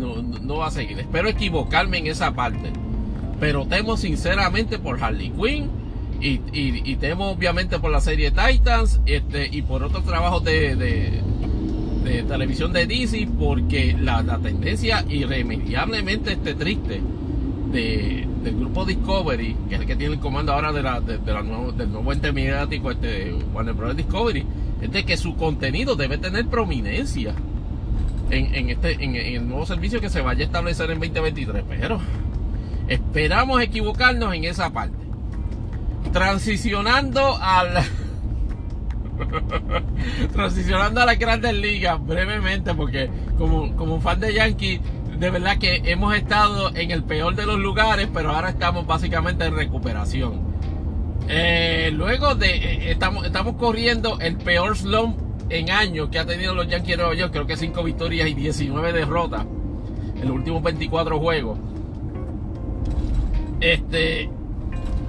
Como fan de los Yankees y conocedor del super amateur de béisbol, yo le atribuyo esencialmente a 2 cosas. Obviamente el avance de la temporada provoca ciertamente, después de todo somos seres humanos, pues las consabidas lesiones de gente clave en la liga, o en el equipo más bien. Tenemos ahora lesionado a Giancarlo Stanton, que aparentemente va a volver ya mismito, y lleva casi un mes fuera de acción. Mark Carpenter está en recuperación ahora mismo. No les hablo ni siquiera de nuestro relevista Michael King, que bendito sea Dios, se nos fue con la temporada por la lesión en el codo que tuvo. Y también entiendo que ciertos cambios o ciertas movidas en el trade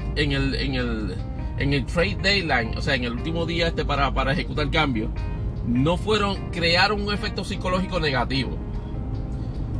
Mucha gente podrá decir que estoy loquito en ese planteamiento, pero yo creo que psicológicamente o sociológicamente a los Yankees les afectó la salida de Jordan Montgomery.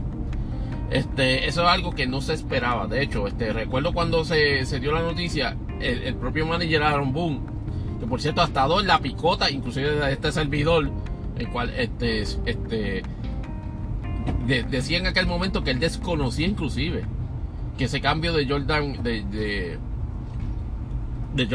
Montgomery por Bader, el centerfield de los Cardenales, que ahora mismo está con una lesión en el pie y todavía está con un walking boot, y es poco probable que se una a la alineación de los Yankees en algún momento en septiembre, y mucho menos en postemporada.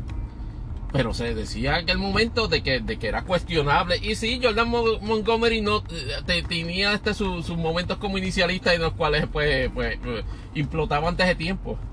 Jesus Christ, anoche, que por cierto los Yankees han hecho un recovery ya paulatino, habiendo evitado una barrida de su serie con los Blue Jays de Toronto, y ganándole el primero de 2 juegos a los Mets de Nueva York, incluyendo metiéndole 4 carreras a Schweizer, que uno de sus inicialistas Hayes, en unión a Jacob de Grom, que por cierto iba originalmente a estar en la alineación para el segundo partido de esta noche, en el momento que estamos grabando el episodio, pero aparentemente fue movido porque New York está jugando, los Mets por lo menos están jugando un poquito smart ball, y toda la cuestión de tirarle sale la limón en la herida a los Yankees, de darle dos bajidas, pues lo pensaron mejor, y estando a 3 juegos de los Bravos de Atlanta, necesitan defenderse de tener mejor defensiva para los próximos juegos, que sí afectan su standing y su ventaja.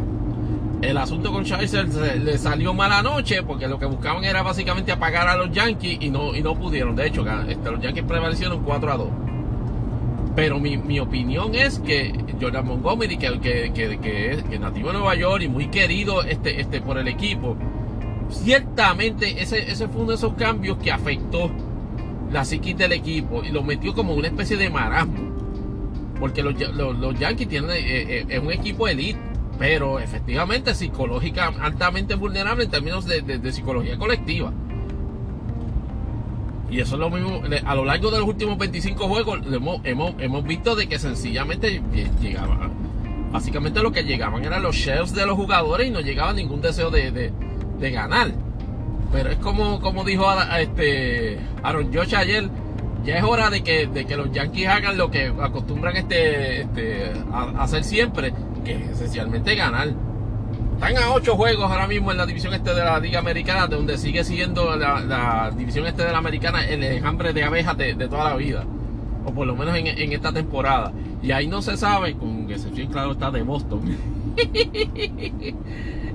Y cabe la posibilidad de que los 4 equipos del de la Americana entren a divisionales, porque este año se desarrolló un posible escenario donde pudiese jugar gente que está, porque ambos comodines se pudiesen disputar si están en empate, para entonces los comodines, o sea los wildcards, entonces tener su propia serie de wildcards, que es de 3 juegos.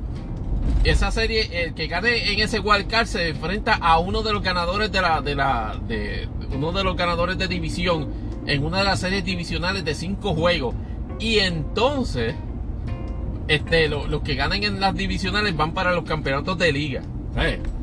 Un dron de juegos de postemporada y un incremento significativo. Yo estoy contento porque por lo menos en eso estoy de acuerdo, como fanático super amateur de Major League Baseball, que la cuestión del wildcard se hubiese transferido a en vez de una serie, en un juego, a una serie.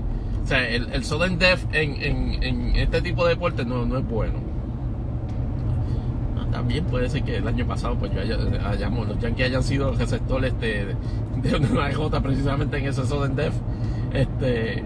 Pero veremos a ver qué pasa con los Yankees en ese schedule, que hoy continúa en su segundo juego en Yankee Stadium contra los Mets, y supuestamente va a tener un poquito de respiro en la costa oeste jugando contra los Atléticos de Oakland y los Angelinos de California.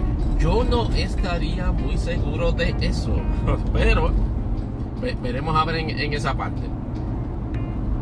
En cuanto a NASCAR, queda una sola carrera para el final de la temporada, y efectivamente en el día en la carrera de este domingo, Watkins Glen, que estuvo espectacular.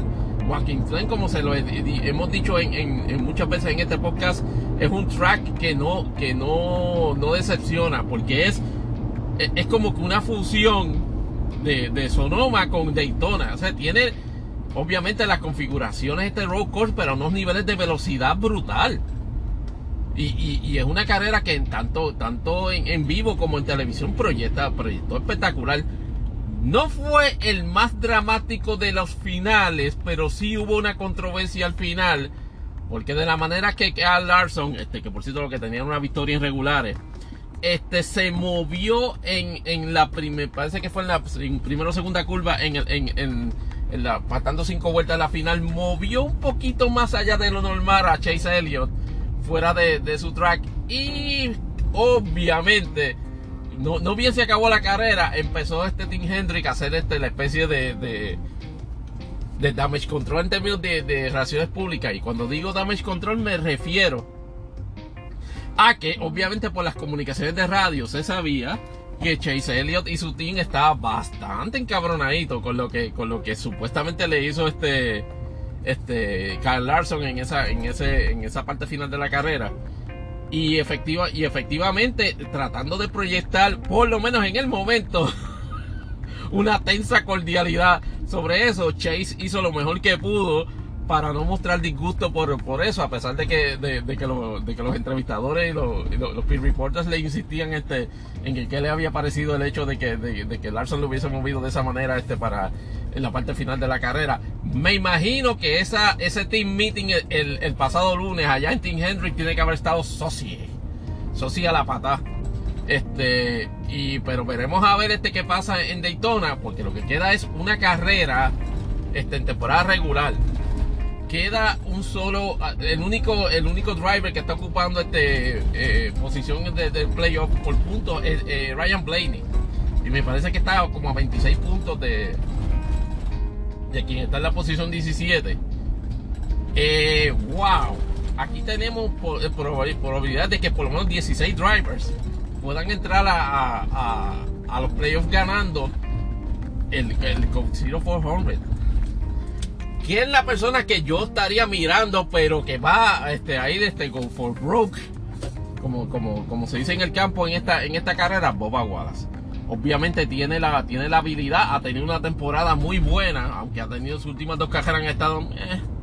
Pero Super Speedway como Daytona y Talladega es un fuerte bien bueno. Recuerden que llegó tercero en el Daytona 500 de 2020. Y cabe posibilidad de que si obviamente trae un buen carro, y obviamente va a estar vaqueado por me imagino que Ty Gibbs de Team 2311 nuevamente haciendo sustitución por Kurt Busch, que eso es otro asunto que tienen que manejar en NASCAR. Kurt Busch lleva como 4 o 5 carreras que no compite por el accidente que tuvo en cualificación en Pocono, y se activaron los protocolos de contusión cerebral.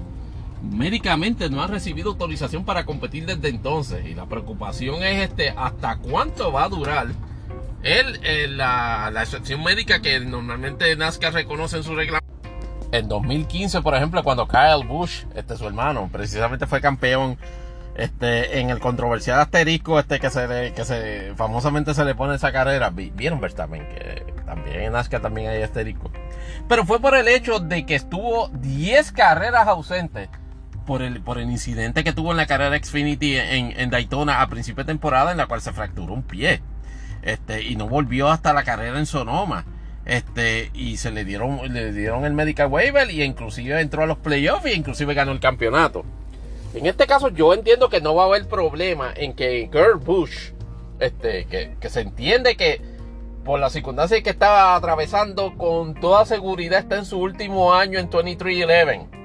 Aunque no se ha especulado de manera concreta sobre si efectivamente va a ser así y quién va a ser su sustituto. Pero la realidad es que contando ese puesto de Kurt Busch, veremos a ver qué pasa este fin de semana, este sábado en la Coke Zero Sugar 400.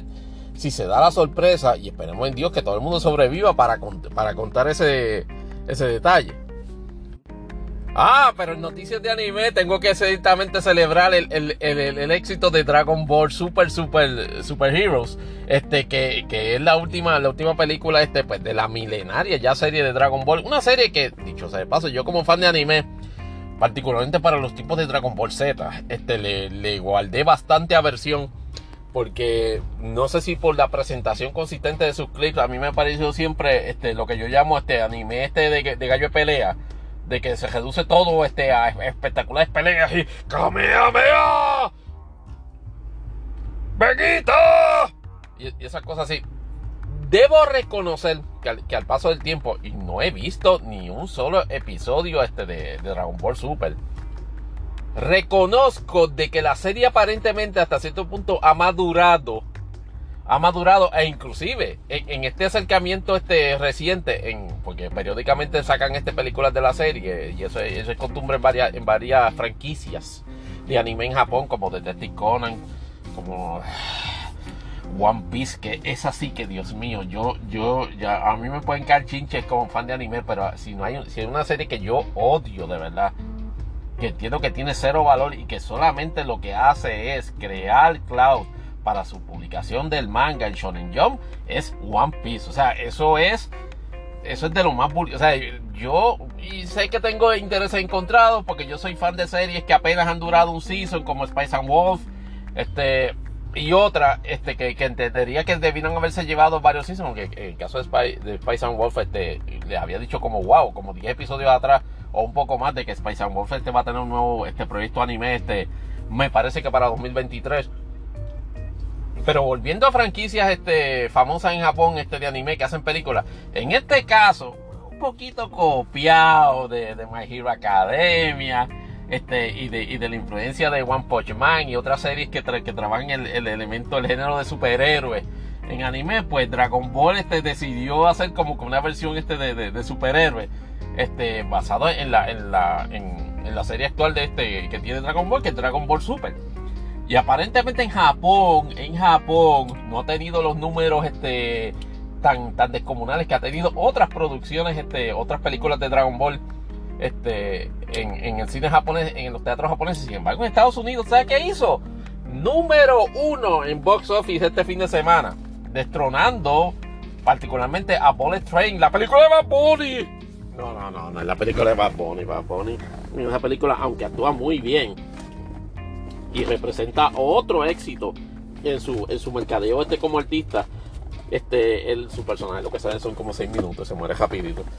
Eso mucha gente ya lo internalizó, y no hay bronca con eso. Pero lo que se esperaba es que en la anímica box office de Estados Unidos, aún así, de Beast, la película de Idris Elba, que por alguna razón está en África peleando contra leones, hubiese sido la película que hubiese dominado. Dragon Ball Super Hero recaudó 20 millones en taquilla en su primer fin de semana. Y eso es impresionante, porque desde Kimetsu no Yaiba no se había visto una película que llegara a la primera posición. Obviamente Kimetsu no Yaiba no llegó a primera posición en el estreno por culpa de Mortal Kombat, pero la siguiente semana la tumbó. Y en este caso pues representa un hito histórico para que anime, que es obvio que en Estados Unidos ya tiene una prominencia altamente grande y se considera un género popular, pero nunca se considera un género que valga la pena explotarlo en cine. Pues películas como esta, traída en distribución por Crunchyroll, efectivamente dan la oportunidad a considerar otros estrenos en el futuro. Quién sabe si Evangelion 3.0 más 1.0 Rise Upon a Time hubiese creado ese mismo impacto cuando se estrenó en 2021. Que por cierto, acaban de anunciar que va a tener otro estreno de salida en cine en cines, no sé si a nivel internacional o en Japón exclusivamente por 1 o 2 días. Mucha gente, pues, y en eso estoy de acuerdo, a mí me parece un contrasentido. La película está en Amazon Prime, y sí entiendo que debe verse en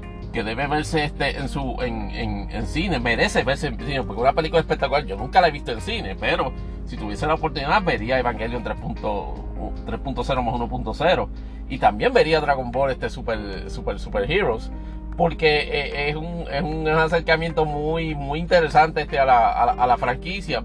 Que yo sepa, ellos nunca se habían metido como en el género de superhéroes. Pero veremos a ver si se sostiene una segunda semana, porque trajeron también a Top Gun Maverick, más que para humillar a Marvel, para que le pasara a Infinity War en la recaudación de taquilla doméstica, ya tiene 688 millones. Y la especulación es si va a poder lograr destronar a Black Panther. Como está el box office, yo no veo problema con que, dejando a Top Gun Maverick 1 o 2, 3 semanas, pueda recaudar los 13 millones que requiere para tumbar a Black Panther en el escalafón de todos los tiempos en doméstico. Ahora, Paramount tiene que tener cuidado con esos pettiness games, porque de la misma forma los puede trabajar Marvel. Y hablando de Marvel, estrenó finalmente She-Hulk, Attorney at Law. La serie que ha creado una controversia, pues, primero originalmente era por la cuestión de la calidad del CGI, que resultaba desastrosa, y eso pues generó una controversia, una discusión sobre la forma y manera que Marvel trata a las compañías que le crean efectos visuales y bla bla bla bla. Desde antes que saliera la serie por contenido, teníamos a casuales de Marvel y casuales de series de televisión tratando a She-Hulk como si fuese esta novedad, cuando se trata básicamente de un personaje que fue creado en los 60 por el propio Stan Lee, y me parece que John Buscema, y fue hasta cierto punto perfeccionado en el concepto que todos queremos y nos gusta, por John, en la espectacular serie de Sensational She-Hulk, escrita y trazada por John Byrne. Pues esta serie esencialmente es de las series que más se apega a la fuente original de Marvel. O sea, esto es básicamente ver el cómic en serie. Y eso obviamente pues a casuales de Marvel y a bros misóginos los tiene pugilateados, porque no pueden reconocer los elementos de Woman Empowerment que desde siempre. Jennifer Walters, el personaje de She-Hulk, el personaje que se convierte, la prima de Bruce Banner, que se convierte entonces en She-Hulk por un accidente, aunque en esta serie la puesta en escena del origen de eso pues lo varían un poquito. Pues eso, en unión a la persistente e injustificado desdén por Professor Hulk, que es la encarnación actual de Hulk en el MCU, porque todo el mundo piensa que, de nuevo, el Professor Hulk fue una de las encarnaciones de Hulk más interesantes que en los 90 se trajo de la mano de Peter David cuando escribí Incredible Hulk. De hecho, yo en mis tiempos de los 90s y hasta principios de 2000, cuando coleccionaba cómics fervientemente, yo leía todos los títulos de X-Men, y uno de los poquitos títulos fuera del ámbito de X-Men que yo leía era Incredible Hulk, el periodo donde Peter David y Dave Keown eran los creadores, porque esa historia de ver a Hulk articulado con una persona inteligente, producto de la fusión de los dos elementos de Banner y del propio Hulk, yo decía, no, es como dijo Eren en Game, best of both worlds. Pues no, estos casuales de mierda, fan del MCU, lo que piensan es que Hulk tiene que estar brincando de isla en isla y jalando dioses por las capas y dándole contra el piso para que eso sea aceptable. Primer episodio de She-Hulk que estuvo perfecto, estableció los elementos de origen del personaje. Yo personalmente me gustó tanto que me sorprendió cuando llegamos a la marca de los 38 minutos. Mira, esto se acabó ya, sí, esto es básicamente un intro. Un intro episode, pero debo reconocer que estoy entusiasmado con la serie y siento que van a ser 9 episodios de tremenda exposición con un lasting effect, es decir, que She-Hulk definitivamente va a ser un staple en fase 5 y en fase 6 del MCU. Así que en ese sentido no descarta que veamos a She-Hulk como parte de los Avengers en las dos películas que van a hacer el final de fase 5, pero para eso falta un poquito todavía.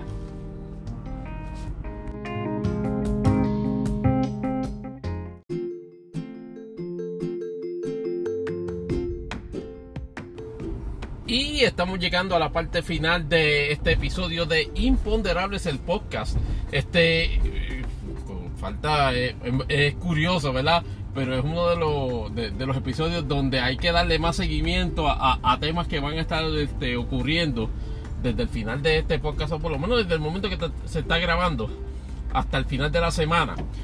Hay rumores de que mañana hay una conferencia de prensa o va a haber unas declaraciones oficiales del presidente Biden, donde finalmente se va a anunciar cuál va a ser su plan del llamado perdón de los préstamos estudiantiles, un tema que obviamente a mí por razones particulares me interesa también, pero el rumor que el consenso de los rumores es que efectivamente el plan va a consistir hasta $10,000, tomando en consideración unos ingresos particulares si se es casado y si es soltero.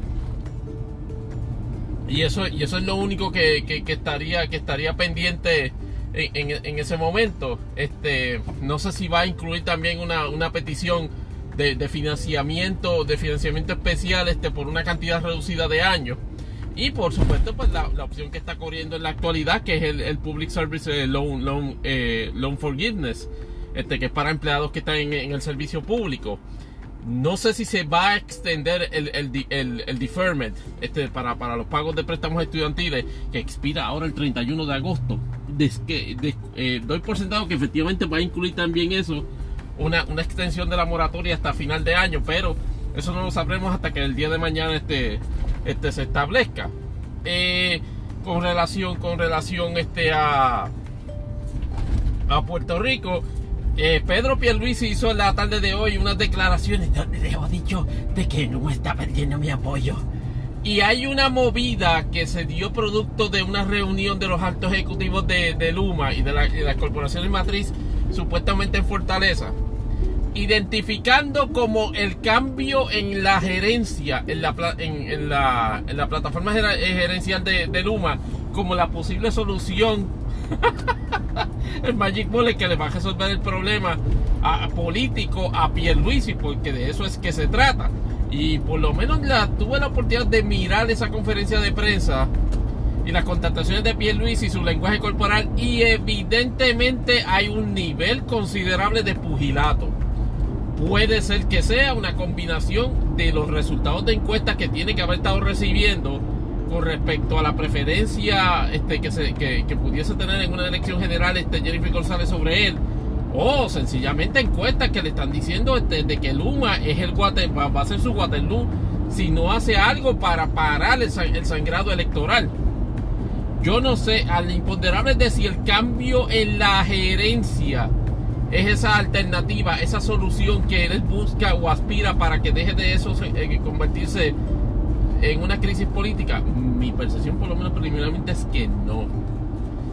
Stensby, supuestamente la especulación que se está dando de si él pudiese ser removido de Luma. Tengo entendido de que Stensby es uno de los altos gerenciales de una de las corporaciones matrices. O sea que es bien difícil sacar a Stensby, o por lo menos a alguien que no sea afín a las posturas de Stensby en la dirección de Luma, para que ello efectivamente que cree un cambio en la forma en que se está manejando la corporación.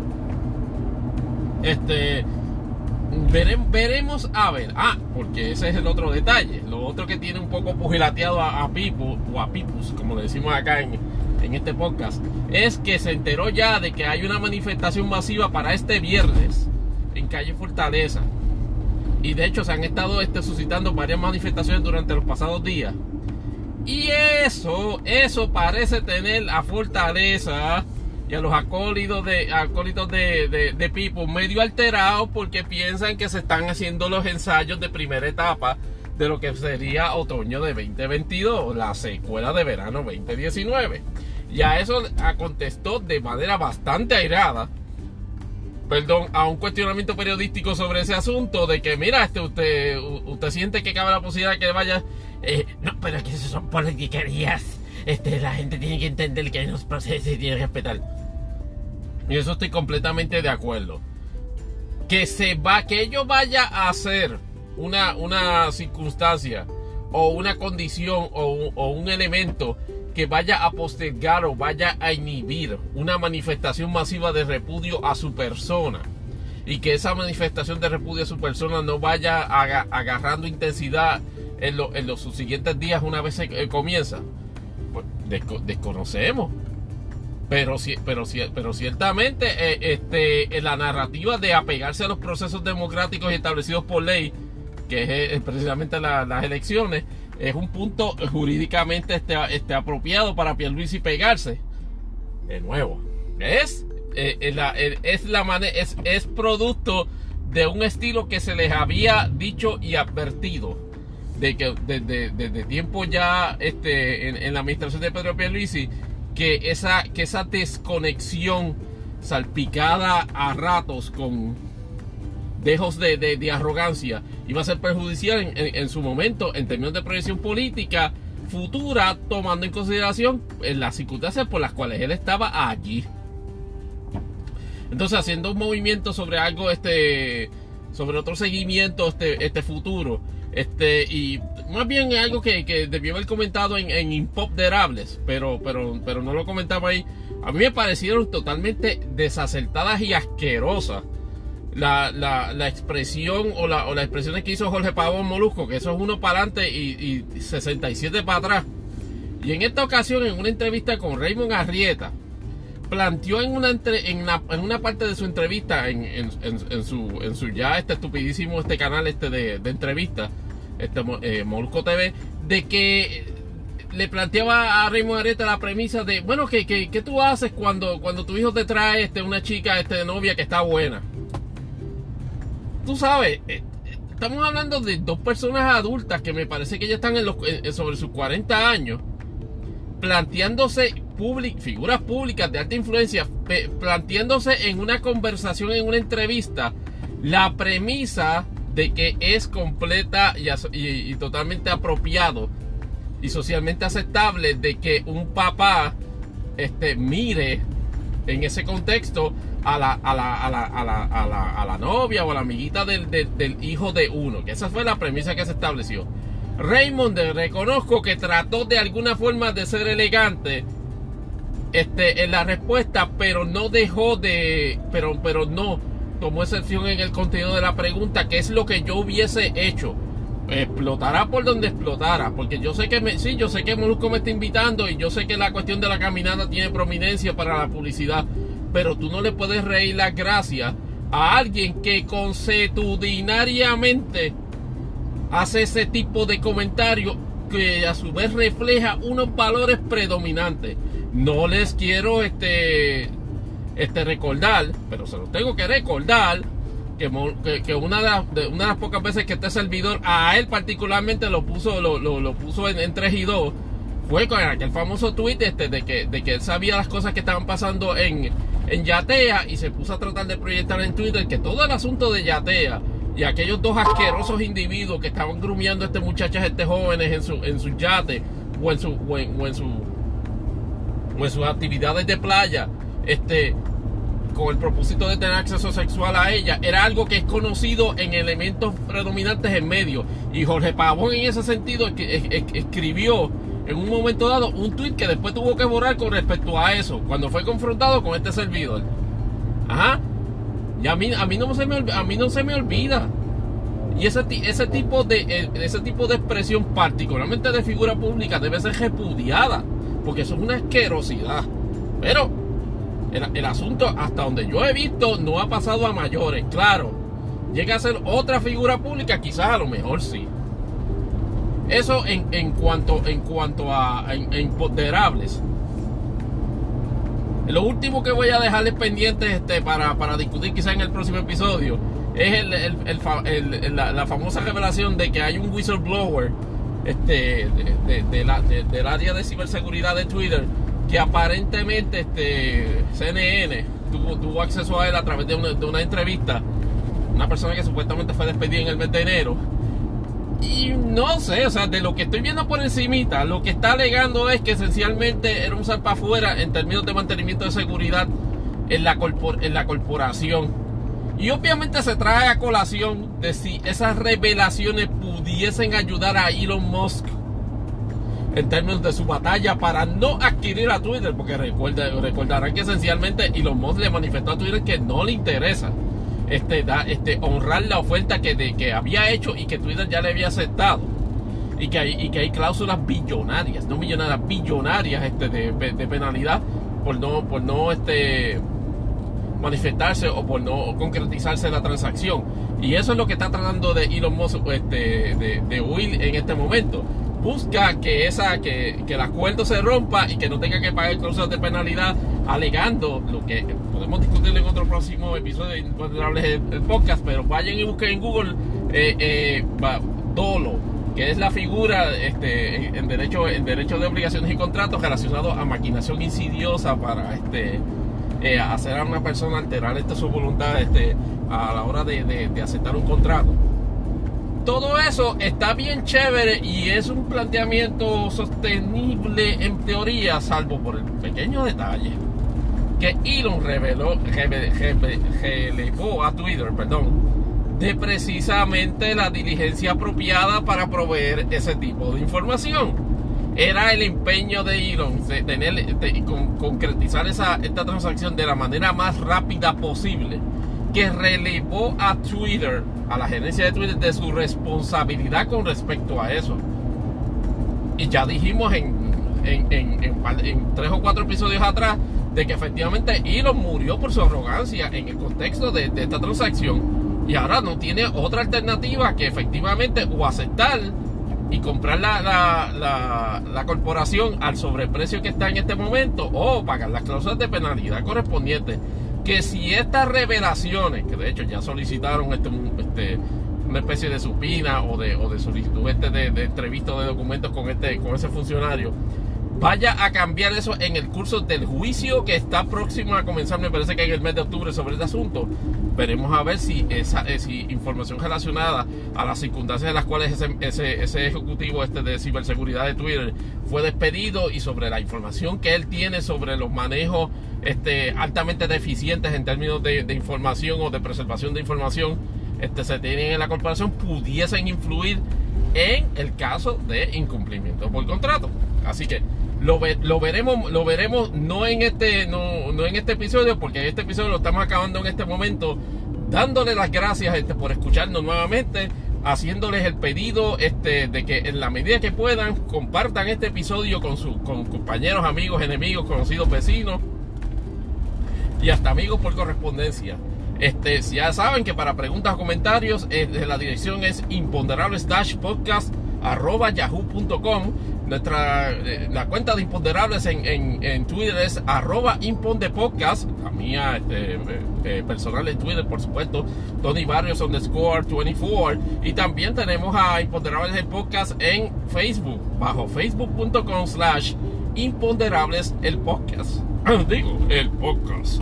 Muchas gracias por escucharnos nuevamente, y esperamos estar con ustedes haciéndonos preguntas y tratando de establecer algún tipo de contestación en otro episodio de Imponderables, el podcast. Hasta luego.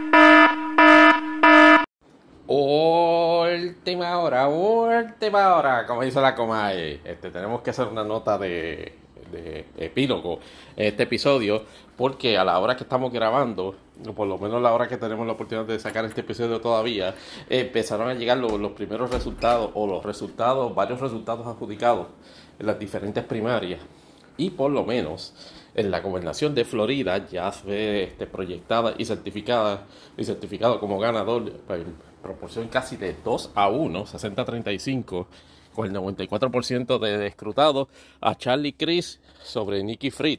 Así que efectivamente el matchup que se va a dar para la gobernación de Florida en 2022 va a ser Ron DeSantis, el querentón ahora de la ultraconservadora floridiana, contra una figura establecida o conocida en el pasado, que fue inclusive gobernador de Florida por el Partido Republicano y ahora va por los demócratas. Entre otras contiendas interesantes, Mark Gates, que no se sabe si inclusive va a ir preso o no antes de las elecciones, prevaleció sin problemas en el distrito número 1, por 65% de los votos, ya más o menos 73% del voto escrutado. En el caso, otra contienda interesante, Luna en el número 10 prevaleció para el Partido Republicano. Ahora mismo está a 10 puntos de ventaja, pero la proyección es de que Adriana Luna sea efectivamente declarada la ganadora de la candidatura republicana en el distrito congresional 13 para la Cámara de Representantes. La situación en Nueva York todavía no se ha adjudicado. Obviamente está lo más interesante que se está proyectando o se vigila es el 12º distrito congresional en New York, en cuanto a Nadler y el representante Maloney, y la representante Maloney, o la candidata Maloney más bien, para ese puesto, pero no ha pasado nada en cuanto a eso. Déjame ver si tenemos otras elecciones acá. Obviamente en demócrata, por el Senado, Val Demings prevaleció en la primaria para su puesto en el Senado cómodamente también. Así que Marco Rubio, por lo menos las encuestas que han proyectado en los pasados días, un cierre o un estrechez considerable de la ventaja que en algún momento holgada tenía Marco Rubio sobre Demings en matchup imaginario más bien, y ahora que son reales porque son contendientes reales. Así que eso es otro dolor de cabeza para los republicanos en el Senado, donde lo cual da la impresión de que no tan solo los demócratas pudieran retener el Senado, sino ampliar su ventaja más allá del 50%, pero eso no se va a ver ahora, eso se va a ver en noviembre. En el caso de Florida, en la gobernación, a partir de hoy mismo veremos una transición particular de Ron DeSantis. Estaremos observando cuál línea de ataque va a imprimir contra Charlie Crist, un gobernador republicano, o un pasado gobernador republicano del estado. Me imagino que vienen a sacar cuanto esqueleto puedan de la gestión gubernatorial de Crist anterior, y eso pues prevé un matchup interesante. Crist es una persona un tanto mayor en términos de edad que Ron DeSantis.